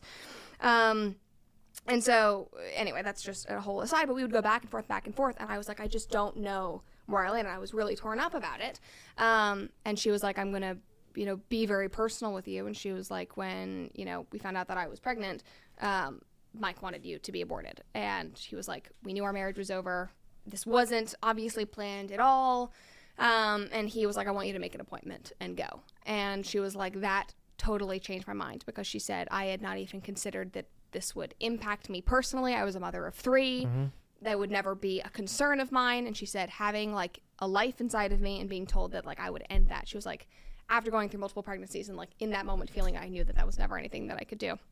And I think then her perspective shift shifted because for her it had always been about the rights of the mother, and she was like, like this is somebody that you know is the most vulnerable person in our society who literally has no autonomy that is fully dependent on this other person, and I think that is where her perspective shifted. Um, and for me, making it very very personal, it was just like, okay, Yeah. that's you know, it No, did a lot. Yeah, don't Um, you think saying that though would mm-hmm. would automatically push you to one side like that? You can't get more personal than that. Mm. I don't think so because a lot of people will say like I, you know, I, you know, they've had an abortion and they still support it. Mm-hmm. Uh, I was watching a video at one point and a girl was like, "Yeah, my parents almost aborted me. I wish that they had did. It probably would have been better for my mom." And that kind of thing. So I know that there are people who have different responses and maybe they are already predisposed to that opinion. That's fair. Um, but as somebody who was already predisposed to that pro-choice opinion, it was interesting that that's just like flipped me Do over. you But I wish also, you hadn't heard that? I don't think so. No Okay. because I think it gave me a lot more empathy for my mother for what she was dealing with at the time with my father. Um, it obviously created another fraction with my dad's and my relationship that's water under the bridge now, and we've talked about it. And you know, he would never have you know suggested that now, and he was in, came from a place of fear and anger and you know that sort of thing. Um, but I'm glad that I did because it gave me a greater perspective about you know the way I was raised, the dynamic. I've had a lot of confusions, you know, with the my relationship with my dad, and I just didn't understand a lot of stuff. And I think that you know, as I got older, the transparency that my mom, you know, gave me about my family and being able to, like, I wasn't really shielded from a lot. And some people would say that that was a bad thing, but I think that it was a good, it forced me to grow up quickly, but it also, like, I knew what to expect in my family. I understand why I am the way I am because of my family. Like, none of that was hidden from me. Um, so no, I don't, I'm not upset that I learned that. Got it. Yeah. What do you think is the biggest threat to humanity right now? Oh gosh, ourselves. People's How do you mindset. mean? People's mindset. What What about their mindset? Um, I would say people are so desperate to be. I've said it a lot today, but they are so desperate to be victims, and I think that they are like as a society we're holding ourselves back. Whether that is, you know, and I think a lot of the victimization is fueled by a desperate need for attention because victims get attention. You know what I think? It's acceptance because it's easier to be a victim, and Mm-hmm. Yep. other victims love to Yep. uh, wallow in misery. I think Because that's what a is it? way. Misery loves company. Yes, so when, when exactly. Mm-hmm. you're upset and you could gossip with someone else and say this sucks and blah Yeah. blah blah and go back and forth, you feed off that, and you feel like I'm not alone. And I had Yeah. that feeling of that just like, community. Mm-hmm. yeah, exactly. And I feel like that's as you begin to get more successful, it becomes harder and harder to find those connections. Yeah, exactly. And I, but I will say I do think attention is part of it because we've seen that like the marginalized commu- communities that say that they're marginalized, they get a lot of attention. It pays to be an activist. It's like that sort of thing. And so I don't, I don't think that that is the case for everybody because obviously not everybody ends up making money in that. But I think that there are a few examples that glorify it where people are like, oh, this is cool. Like I will get the attention. I will get this community. I will be affirmed. I will be accepted into this because I'm not alone. And I think that there's a lot of, you know, very, you know, hurting people. Um, and I think that as a society, we have, you know, allowed that mentality to take prevalence. Mm-hmm. And so if I could leave, you know, people with one message is that, you know, it being empowered is the most like freeing thing that you can do for yourself. Saying I don't care what other people think is the most freeing thing that you can do for yourself. Being self-reliant, there was literally no better feeling. Like me walking out on the street knowing that I can beat somebody up because I did years of self-defense, that I like carry a gun, that I'm totally self-reliant. I don't depend on, you know, a family, mommy and daddy's money, anything like that, that mm-hmm. I am total it's like the most empowering thing in the world. And hmm. there's literally no better feeling. And it's like, why would I sacrifice that just to be like accepted by a group of people that is also like down in the dumps and not productive and not Yeah. Yeah. So I would say I think it's ourselves.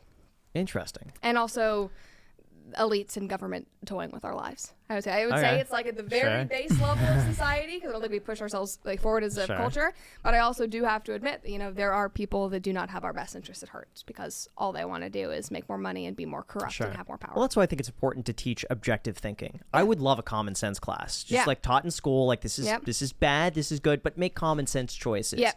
For you. yeah. and just ig- ig- just pick like like we were talking Mm-hmm. about earlier, picking and choosing like the bits and pieces that you identify with. I think is really important. And I think that people overlook the importance of like logic classes and ethics classes. And I'm so grateful that I took those in college. The, one of the most important classes I ever took also was political philosophy. Understanding where my opinions come from on a philosophical level was so important to me. Having to advocate, like I remember having to write a paper in support of Marx, which is like the farthest thing that I could have ever like done, but having to get into that mindset and understanding like on a human level why are they driven in this way? What were the benefits of this ideology and having to learn all that, seeing every single slide, especially if you have a really good professor. I did all of those classes at community college. It was exceptional. Hmm. But I did logic, I did ethics, I did political philosophy, and then I did a couple of other like political theory classes. They were incredible because I had to do every single slide. But I was also in a good situation where, you know, they also had people like Nozick pop up, who was like the father of libertarianism. We talked about Ayn Rand and like her, you know, philosophy behind. So I was getting both sides, and I had to advocate for and against things that I like loved and believed, and Yeah. things that I hated. That's the one class I wanted to take was debate. Yeah. because I feel like that's such a useful thing to know. Yeah, D- and debating is a skill Yes, because even if your idea might trump somebody else, like if you can't uh, communicate that to No. another person, it's like yeah. I know you're gonna meet with Hasan Piker. He's an incredible debater because he's fast. What do you think is more important in debate? Do you think it's the actual stuff that's coming out of your mouth, like the words, the the, the translate, the transcript, or do you think it's the the ability to use rhetoric? It's the ability to use rhetoric. I would say like my opinion isn't necessarily like swayed because I will always try to I don't think that my opinion like quickly changes in debate, but I think who you determine like wins. I think most people pick and choose who wins a debate because of the rhetoric, not because what's being Interesting. said. I think when you're writing, hmm. I think that's a different thing because it's so much slower. But when you are back and forth and back and forth with somebody, it is the ability to be very, very nimble with your diction. Mm-hmm.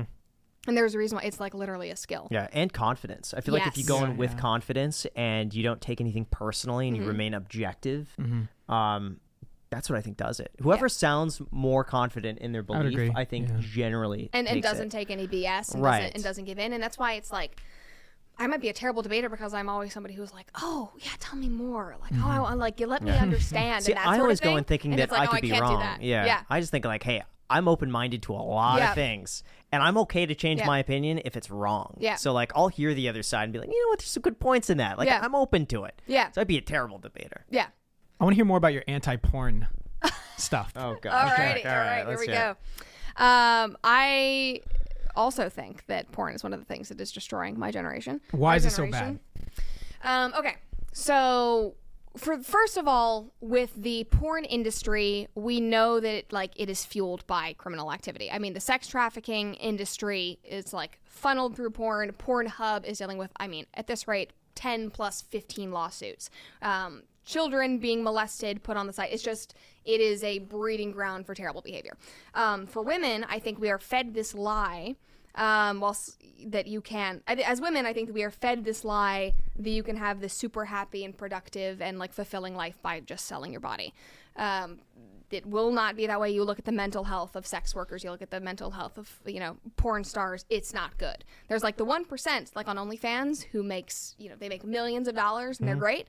And that you know will sustain them whenever they stop doing this kind of work. But for the majority of them it is a terrible terrible terrible industry I'm going to play devil's advocate. Yes. Here, and, and very much devil's advocate. Okay.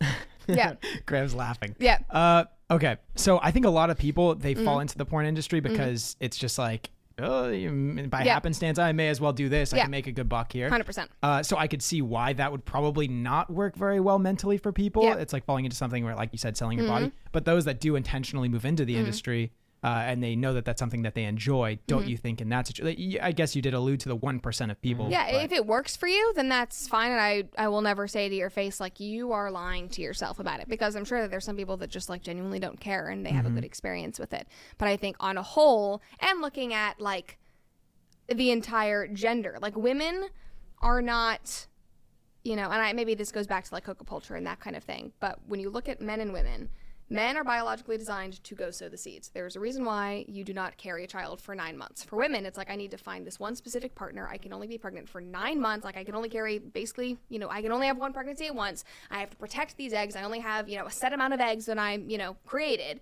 Um, and so we are very, very protective over that. With men, you are literally designed to go repopulate the earth, literally. Uh, and so with women, there's a reason why, like biologically, hookup culture and just sleeping with a bunch of people and leaning into that. And I guess, you know, porn is a little bit different, but still, this like sex positive culture for women, I don't think it's healthy because it's going against how I believe we are literally biologically designed. Um, and I think for young men, it is allowing them to be complacent with just living online and not having real relationships. Like the violence in marriages has like sky also i mean has i'll finish that thought and then go into it. Um, but i mean like violence in relationships domestic abuse has like skyrocketed with the normalization of porn. Often in domestic abuse like often in domestic abuse situations the man is like addicted to porn or has a history with it. Um, 52% of divorces in this country cite porn as an issue which is just an insane stat. Um, but it makes sense because if you're unhappy and you're trying to find fulfillment or pleasure somewhere else, you're going to go that way. Um, but I was reading this Reddit post from this person. They were arguing the benefits uh, and the drawbacks between OnlyFans and Pornhub, and they were arguing that OnlyFans was better. And one of the arguments for OnlyFans being better was because they were subscribing to an individual girl and they could create this like parasocial relationship with her. And it's like, it feels better because I'm not really objectifying her. And we have a relationship, we can chat and I can feel better. It's like, then go out into the real world and ask a girl on a date. Like, porn is allowing young men to stay in front of their computers and not strive for anything else. Like, overuse of porn, over the masturbation, it fucks with your hormones. Like, biologically, it has impacts. Mentally, uh, men who are porn addicted, uh, who even just are not even porn addicted but watch copious amounts of porn, are mentally very, very unhealthy. Like, it is not natural. Um, and it's just like, and then on top of it, with the industry being so dangerous, it's like, why is this something that we have just become, you know, so accustomed to? And it's happened really fast. Like my mom and I were talking about it. My producer, um, Matt Scheller, who never, uh, ooh, uh, but my former producer who doesn't work here anymore. He was in his 40s. We were talking about like with he and my mom, where if you wanted to watch adult content 40 years ago, 30 years ago, you had to go to a theater and you had to watch, you know, you know with a lot of people. Like there was a reason why I'm forgetting um, who the actor was that was like arrested for masturbating in a theater, like in an adult film. Or then later on with like Blockbuster and that sort of thing, you had to go into like the adult section and mm-hmm. you, you know, mm-hmm. were in public renting it out and that sort of thing. But it has become more and more private where now it is literally on your phones. You can do a quick Google search. It is so at people's fingertips that there is now not really a stigma around it. Women are almost like encouraged to go into it in a lot of ways. You look at, you know, things online, you see girls that you know were making millions, you know, basically objectifying themselves and you know selling their bodies is almost appealing. With men, it's become so commonplace. You know, boys start seeing porn when they're like 13 years old. I saw porn for the first time when I was, I think, probably 14 or 15. Um, it's just it's become so normalized so quickly, and that is like the most shocking thing to me. Um, and I also think, in a similar way as we were talking about like the culture around smoking weed, I do think that there's like a culture around young men who just sit in their homes and they just watch porn. I do agree. I think the accessibility to porn is the real issue. Porn itself, I Mm-hmm. don't know if that's like a huge issue if guys know exactly what they're doing and they're very intentional about it. And Yeah. Mm-hmm. the girls that go into the business are very intentional about going to the business. They they feel pride with what they do. I Yeah. Mm-hmm. feel like there's probably no problem with that. Uh, Well, I would say there is a problem with with sex trafficking for sure. Yeah. well, yeah, Uh, yeah. I think now Pornhub don't they verify IDs? You can still get around. That's still like I mean, Netflix is about to drop a whole documentary. I think next month, literally just about the sex trafficking. I mean, part of trafficking Pornhub. objectively. Yeah. Yeah, Of that- course, That's, that's a yeah. bad part. I'm just talking on Um, the theory of porn itself. Yeah, eh, but something that's crazy to me is that laws are just now being put in place where you have to verify your age to get on Pornhub. Like before, it was like you could just put in any birthday Hmm. and get on and watch it. States are just now rolling out you Right. need to verify. Like if I was verifying my student discount on Spotify, putting in a student ID, whatever. Imagine a data breach. Like Yeah. if we can't trust Equifax. Yeah. I'm just I'm just saying. Yeah. There's there's lists you, you don't want exposed. Imagine going through the list. Yeah, you're just like you know. Yeah. Control F and like. What, how are they going to check IDs and everything? Like you submit You a scan photo it. of your. You scan it. Wow. And so, and then there's the debate that a lot of people will agree that Pornhub and sites like Pornhub is objectively bad because they do not protect their creators. Um, it's dangerous. It's just slipped up one too many times. So people say like OnlyFans is better.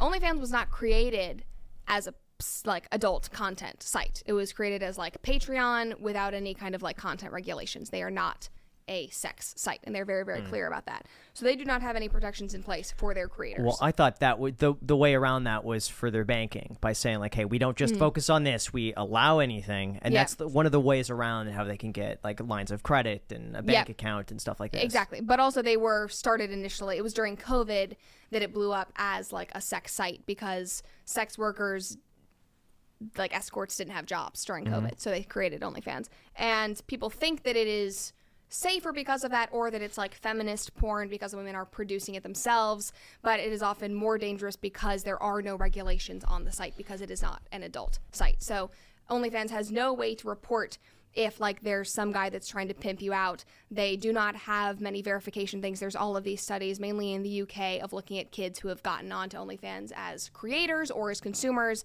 Because their age verification you can submit an id that is not yours and still get an hmm. account. So if you could like one hmm. there was this like story of a girl who used her aunt's id made an onlyfans and at 17 or 16 years old was doing onlyfans content and then got exploited like some crazy guy like found her and like a bunch of stuff. So they just do not have those protections. So like if the industry itself is not even safe like i understand like you have a right to do whatever work you want to. Devil's advocate. think Devil's advocate. yeah exactly yeah. But i don't think that one i don't think it's healthy for society as a whole. I don't think that that's doing anything good for any of us.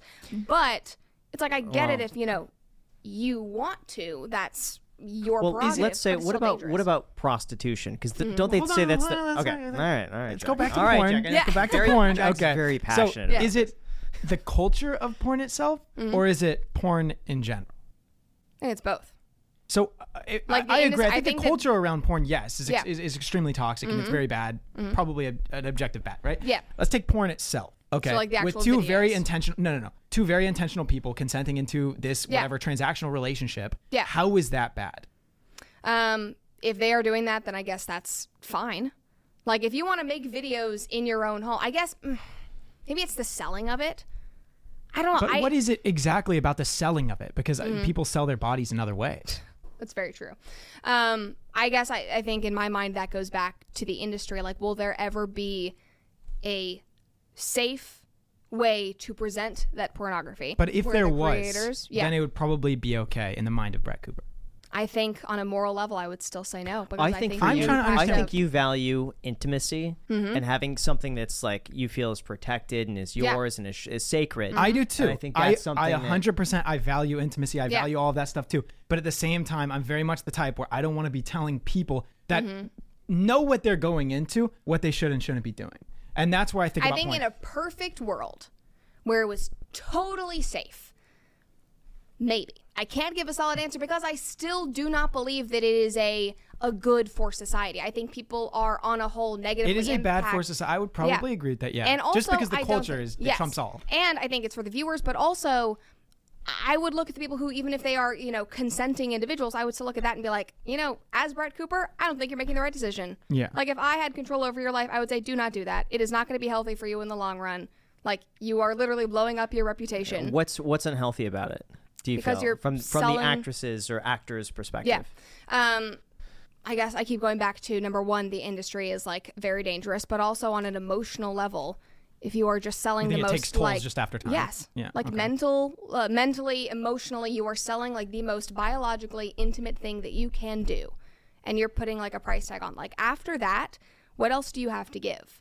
It's like you are literally breaking through every barrier. Like you have no privacy. Like this is the most intimate thing that you can do. I like I will never say that that is objectively healthy. It goes against bio- biology. Yes. Is what you're saying. Yeah. Okay. Like this is the most objectively private, intimate thing that we are now like commercializing and selling. I will never say that that could ever be healthy. so you would say biological truths are axiomatically correct Mm-hmm. morally. yes. What did you just say? I'm so lost on that.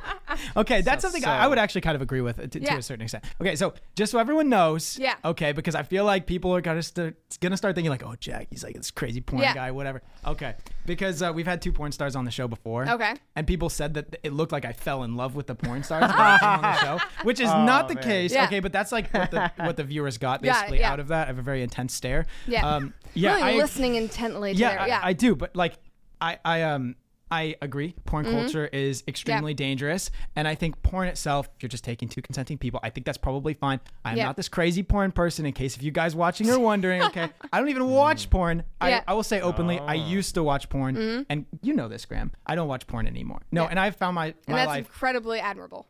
Thank you. It's very, very hard to do. It's I- also very, very rare to find men that will openly say that. that you used to watch porn, or that you quit porn. Yeah, both. Oh, okay. But yeah, that you like used to and that you quit or that you like actively don't. It's- That's very rare. And I'm somebody that like brings it up. I'm like, so let's talk about that. And it's like, See, I feel neutral. Like I, I just don't care either way. I, I think I think if two if two people are consenting and they're not hurting anybody, I'm Mm-hmm. Yeah. all for it. Right. I think there's a place for it. I think there's a marketplace. I think for there's a market for it, but and you if we also go have back to think, yeah. on the side of the consumer, some people if are you get able rid to of the perfectly. market, if you get rid of like the audience Then, for it, but then it's going to go underground. Then, then there's going to be something no, else that no, I wasn't up. Yeah. meaning like making it illegal or whatever. Yeah. But if like the culture changes and we start to kind of like uh, you know in a similar way to how like sobriety is very very cool now. Like there's all of these like mocktail bars that are opening up Yeah. and that sort of thing. It's like if the culture starts changing around it, around it, the market starts changing. I still think that's such a small subset. Yeah. Like the I mean, mm-hmm. mocktail industry, I think that's so cool.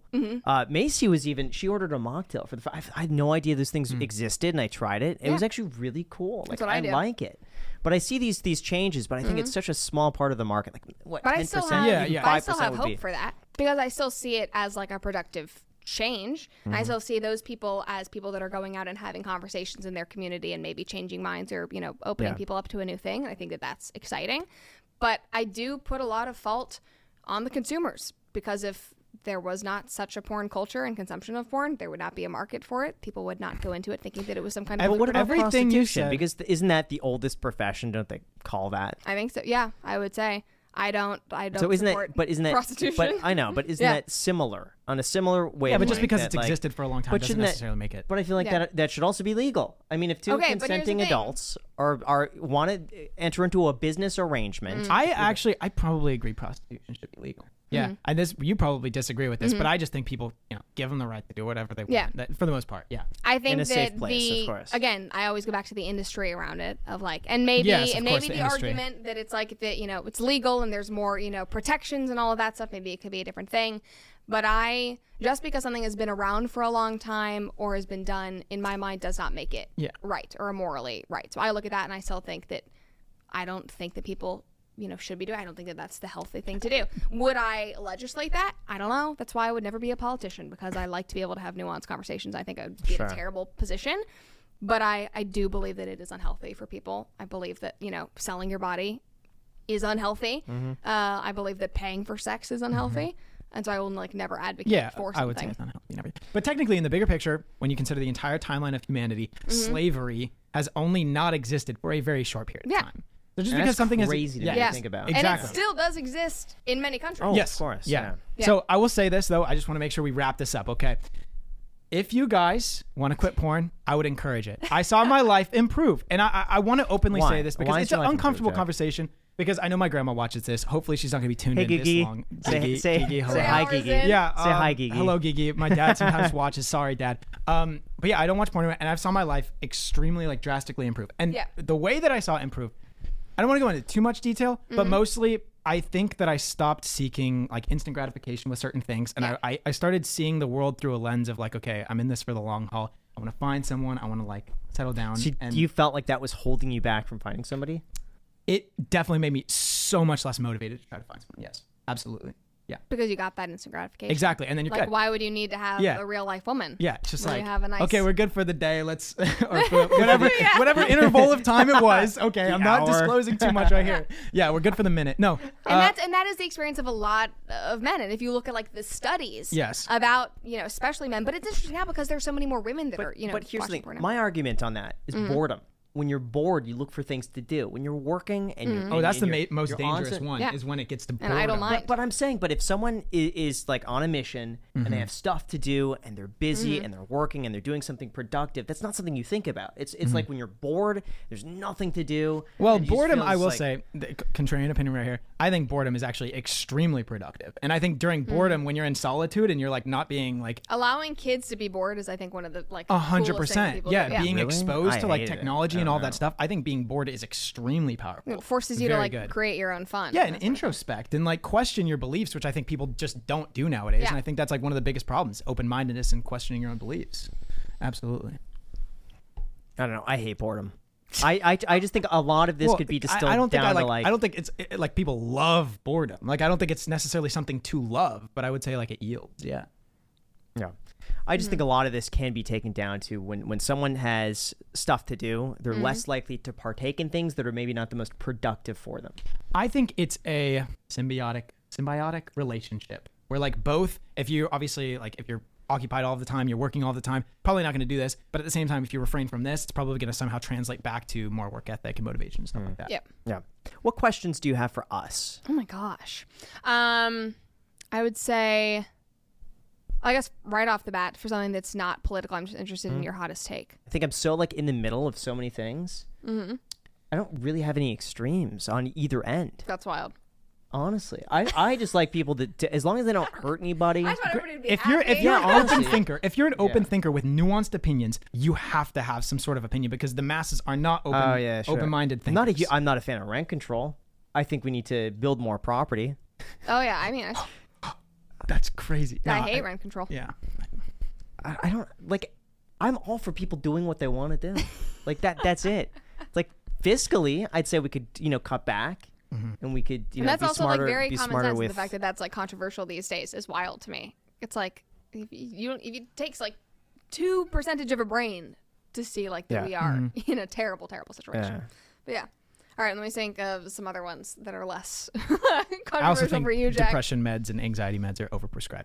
Yeah, That's also an I do as extremely well. unpopular opinion. And I also think people have I also think people have way more control over their life than they think so. That's also an Uh, extremely I also unpopular think opinion. that ADHD is overdiagnosed I and 100% overmedicated. agree. I 100% That's, I mean, that's, Yep. and I think it's screwed up an entire generation. I was diagnosed with ADD and I took uh, Adderall yeah. for like two years. I also think hormonal birth control is bad. I don't think women should be on birth control. I don't know anything about that. It's terrible. Why is that? Um, well, it's chemical birth control. So, you know, doctors will tell you, like, oh, we can, you know, help your acne. We can do all this. We'll regulate your cycles. But they don't actually regulate your cycles being on the pill. All it does is, like, chemically disrupt your hormones and stop, like, needed hormones for your body, not just for your reproductive cycle, but for your full, like, mental well being as a woman. It will be disrupted by that. It's artificial. It is chemical. Long term effects, like a lot of women have a lot of, you know, problems getting pregnant after being on birth control for a long time. It changes who you are attracted to because your pheromones are different um, and your hormones are all screwed up, and we are naturally so attracted to people based on our biology. And when that is like chemically altered, that takes a toll. Um, different kinds of birth control. I mean, obviously, we see the impact. Like, how does a pill cause you to like you know, gain so much weight, change so much about your body, your periods just stop. Like, our periods are not supposed to just stop. Like, that shows a serious imbalance. If you are like an unmedicated, not on hormonal, hormonal birth control, your cycles are unregulated or you're like not regular, like, that's a problem that you go to like a hormone specialist and you fix it because you want to be like, that is a It goes Don't they back to have the the biological truth. Non-hormonal they birth do. control? So, Yeah. like the copper IUD is probably the most popular one. Um, but that I recently learned because I've you know have a lot of friends on that. Um, the way that that works is that it, you know they usually say it just keeps it from going in it. You know, gets the sperm away, that kind of thing. It actually makes the uterus an inhospitable environment for any kind of sperm and any kind of pregnancy.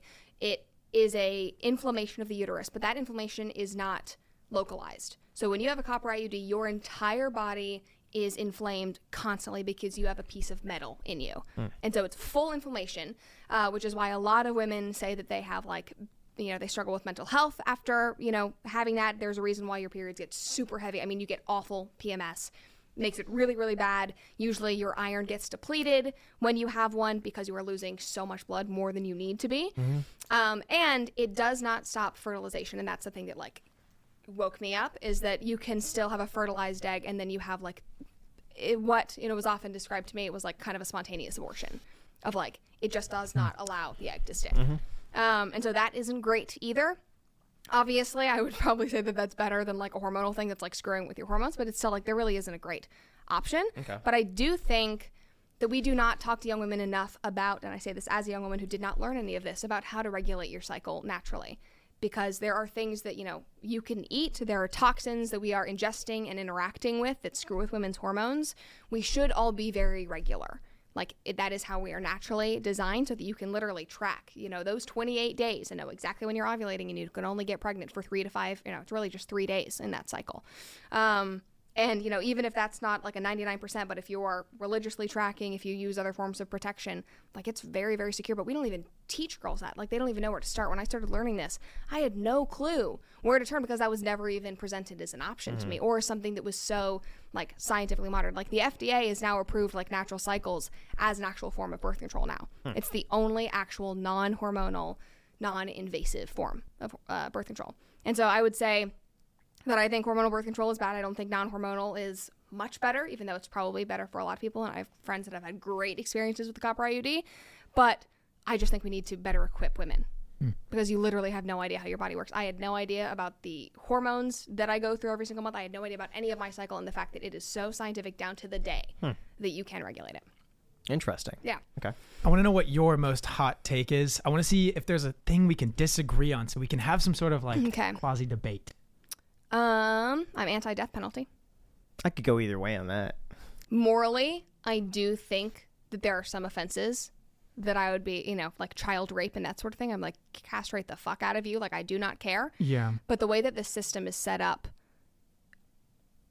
I wouldn't, I'm anti because of that. Like, there are so many, you know, cases where even if in one case they ruled it wrong and we took a life, like, why do we have, like, why are we allowed to play God? Why is a, a jury or a judge allowed Yeah, to play I would say life is the most precious thing. Oh, I saw a TikTok on that. It was so sad. The kid uh, was put to the death. Yeah. penalty. I think he was like 16 Yeah. years old, 17 years old, and then they found out like 40 years later he was innocent. Oh, Yeah. that- that's like a substantial There's a- statistic. yeah. And and also one thing that I think really struck me is that a lot of people say that it's cheaper, but it's not because Oh, you have to go so through much years death and row years is Yeah. years. Yeah. Yeah, of, and the know, litigation too. And the victim's family has to keep coming back. Yeah. Like imagine, you know, something awful happens to your child, your loved one, whatever, and you have to keep going back year after year after year, testifying, doing all of this. It's like at that point, I'd like I just want to get on with my life. Mm-hmm. Put them behind bars for life. Oh, how about this? How about Mm-hmm. assisted suicide? How do you feel on that?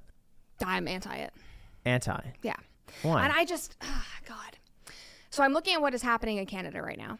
And it's happening to the most vulnerable population. So we were talking about like the mentally ill on the street. They're, you know, going up to these people and that's kind of that's their solution right now. Is that oh, if you're so mentally if you're if you are so unhappy, here's this, you know, state assisted suicide. It's like that's your best option. but but you go for that. What if someone is terminally ill? I think that's a totally different conversation. Oh, it is. Yeah. Okay. I think So if you say are, the legality of assisted suicide, not necessarily the culture of it, Yeah. but the legality of it in general. Like, do you support the theory of it? Um, I think if somebody was terminally, terminally ill, I think that would be the only time that I would be morally for it, or and like think that it was like legally, you know, maybe okay. I think that would be very hard as like the family member that was watching that or being involved. I don't think I don't know how I would react to that, but I also know people who are, you know, there's no other way. And they want to go, you know, at their own, especially like older people who it's like, I don't want to suffer anymore. I can understand that argument. But what really bothers me is that like people are touting this around as like, oh, we're you know we're helping all these people, you know, all these homeless people, you know, they don't really have like a point to live, and it's like that. That's your option. You know, we're talking about like what do we do for this you know vulnerable population? How do we clean up our streets? How do we make it safer? And it's like this is what Canada's trying to do. And it's you know, and I'm looking. I see the videos of people who you know have been offered assisted suicide, and it's like some of them were talking and you know they were saying like if this had been offered to me like a year prior i would have taken it and then over mm-hmm. the last year like my life has gotten so much better i finally you know took the leap and i you mm-hmm. know made all these changes it's like that's terrifying to me but again it's less of like somebody else playing God, but it's like we're offering that to people as this like Right, option. right, as an It's like out. that's yes. I don't think that that's like a cop To out mentally on the government. ill Yes. people as well. Yeah. Yeah, and it's like that feels like taking advantage of them. And if that's the best you can do, then I have a real problem with that. Keep trying.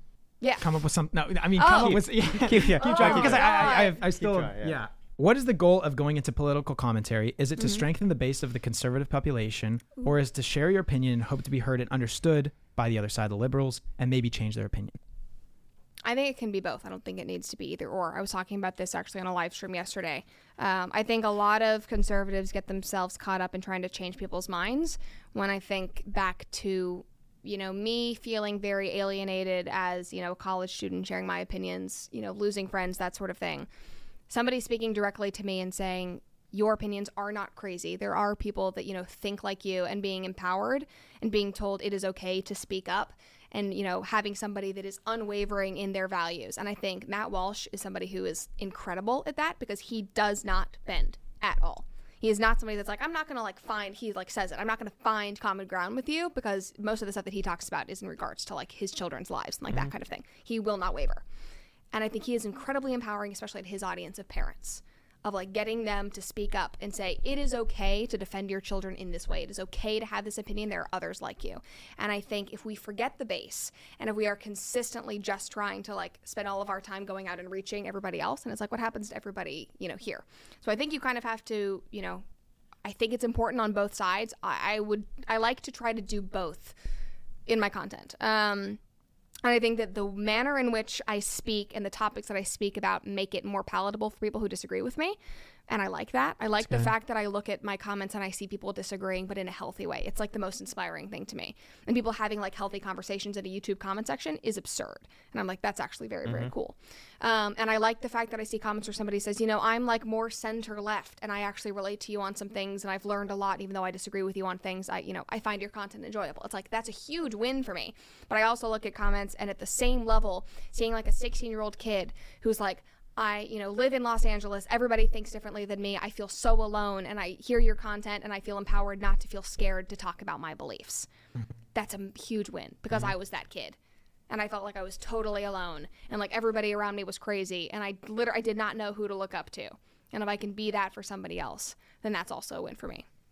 See, the problem that I see with some of the leaders of the conservative and the liberal Mm-hmm. movements is the fact that they are so aggressive to Yeah. the other side, and it's like constantly shooting down the other side. And I feel like if you actually really wanted to make some grounds, it's and uh, hopefully transfer some people Mm-hmm. or open up the other side's perspective, uh, you wouldn't be so aggressive, but come from more of a place of like compassion and understanding. And that's the one thing that I just I can't seem to get over as a viewer because I watch Ben Shapiro Yeah. and I also watch Destiny and I watch Hasan and I watch you and I, I see all of this stuff. I literally watch from Yeah. both sides, but that's the one pill I just simply cannot swallow. Yeah. That frustrates the heck out of me when I'm Yeah. watching content like this. It's like if you really care about the end goal of achieving what you want to achieve, and Mm-hmm. Yeah. hopefully, like if you really believe your ideology is better than the other one, and you want this ideology to take power, Yeah. Mm-hmm. wouldn't the most effective and efficient way to get there to be hopefully transferring some of the people on the other ideology yeah. side over to your side? Therefore, people people respond very poorly to criticism, like negative criticism, right? At least uh, in a negative light, right? Mm-hmm. But they respond very, very well to compassion and understanding. Yeah. And I feel like if the sides could just have Mm-hmm. a little bit more compassion and understanding to the other side, I think and pride's public- a big part of it, though. Yeah.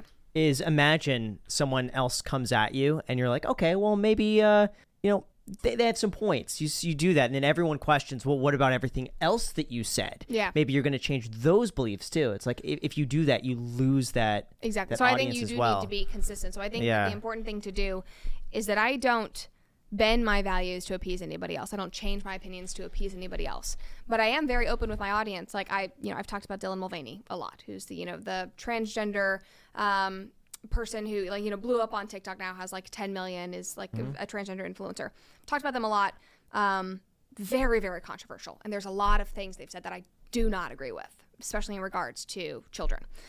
But I am always very open about the fact that I like their personality. And I used to subscribe to Dylan's channel and, you know, Dylan's TikTok before, you know, he became she Dylan um, because I thought his content was hysterical and super funny and he was like a great like this cute little gay guy and all of this stuff and I and very few people on my side of it are willing to acknowledge that but I've like I watched Dylan stuff for ages, like all throughout COVID, and I'm willing to say I still have that like fondness, and I want to be compassionate for what Dylan is going through and that sort of thing. But I won't bend or change how I feel about the subject and about the ideas that they are sharing, but I will find a way to have some kind of human connection with the story that I'm talking about. Same way as if I'm like dealing with a celebrity, you know, I will say like, oh, I still like their music, whatever. Like I will acknowledge the fact that I'm not so black and white that if mm-hmm. I hate like a singer's, you know, ideology or things that they will say, I still really like your songs, like that's cool. Um, I am also unafraid to criticize my own side if we're being idiots about mm-hmm. something. Mm-hmm. And I think a big part of that is just criticizing people for absurd stuff, like Emma Watson when she had that really unflattering photo of her taken back in the summer. People are like, "This is what wokeism does to you." It's like, no, she's a 30 year old woman who has not gotten any work done, which I thought that we were promoting. That we didn't want women to be like fake and whatever. She's natural. She got caught in a bad light, and you're now slandering was- her. I've never seen the picture. It was like her like forehead was all like it was like huge on right wing Twitter. Really? And they were like, "This is what woke like wokeism does to you," and they would like put a photo of her from like ten years ago and then a photo here, and it was like that. Why are you spending your time debating that? Like you're attacking somebody who has done nothing right now. Obviously, we could have a conversation about Emma Watson's, you know, like hatred of J.K. Rowling about her policies, but you're going after a woman's looks to have a quick dunk on Twitter and feel good about yourself. And I think being able to criticize your own side when they are genuinely being stupid, I think that that humanizes you as well, so that you don't feel so polarized. Um, and I think the best people that I follow and the best mentors I have are willing to do that and are willing to say, you know what, this was actually a win on the left. They did a good job, or something, you know, on the right of like, you we royally effed up. And this is not productive whatsoever. Yeah. Because if you are so caught in just winning, winning, winning, winning, winning constantly at the expense of everything, especially winning a quick like click or immediate hit or that kind of thing, it's like, what's the point? That's the thing. Like I remember Ben Shapiro. Honestly, he kind of went viral and he built his entire career based off of like Ben Shapiro destroys like you Facts know, and logic. feminists, yeah, Yeah, facts yeah. and logic or something like that. And it's just like some kid walking up to the podium. yeah. Oh gosh. you know, just completely slaughterhouse. destroys My favorite one was the uh, one kid said like, uh, "Well, how do you know Boy Scouts or, or Oh, boys?" He yeah, was like, because "Cause it's it's, called- in, it's the in the name. name." It's- Yeah, yeah. that kind of like it's like those moments. Yeah.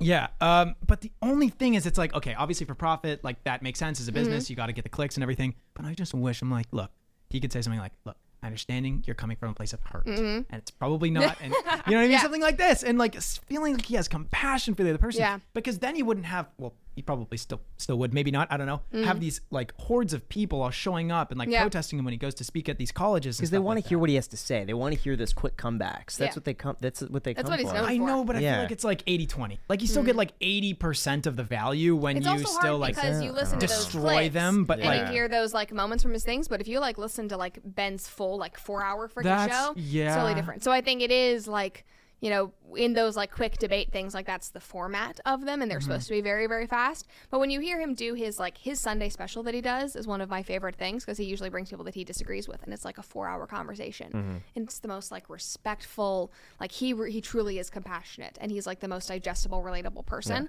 Um, and I think in that format, but it's hard Have- in Yeah. Have you thought about doing that? with like, Like, bring, yeah, bring someone Possibly, on yeah, we're working just on like stuff like that. disagree. I would love to see that. Because I think that you know those conversations are not had very often, but also they're very difficult for short form stuff. They like really lend themselves to long form. You have, you mm-hmm. have to spend you know over three hours with people really diving into it, and that's what you know Ben's Sunday special is is hours and hours, and what Jordan Peterson does hours and hours of mm-hmm. speaking to people. But most people don't want to sit through and watch all of that, so they only see the clips and those viral moments. Obviously, Yeah. bring fame and that sort of thing, but they're viral for a moment or for a reason. Right. I just do think that there could be a shift in general for Mm-hmm. like Daily Wire, other like liberal media companies, uh, to have a little bit more compassion for the other side. I think that there's a Mm-hmm. huge contingent of people right in the middle. Still, I know it's hard to believe, especially with like Mm-hmm. how aggressive everybody is on each side and uh, the gravitational pull from each side. But I Mm-hmm. think there's still a lot of people in the middle, and that could really be claimed by either side if you just came with a little bit more compassion and care Ah, for the other side. I forget uh, how many people were in the middle, but it's like 90% of people are in the middle. But Mm-hmm. Yeah. the, the 10% on either side, they're the ones who really show up to vote. Yeah. Yeah. And so you get like those people really getting together. Yeah, exactly. No, I agree with you, and that's something that I do try to do, and I think that that's something that shows through in my content, and I think that that's why most of my audience is younger, because Gen Z wants that.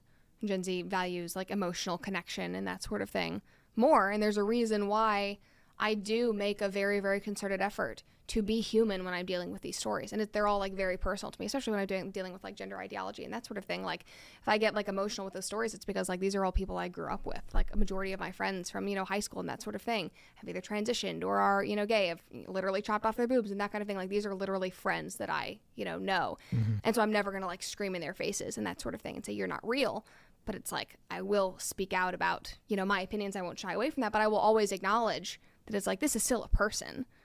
And you know, if you are going after children, that's a different thing, and I will not pull any punches, and I do not give a shit at all.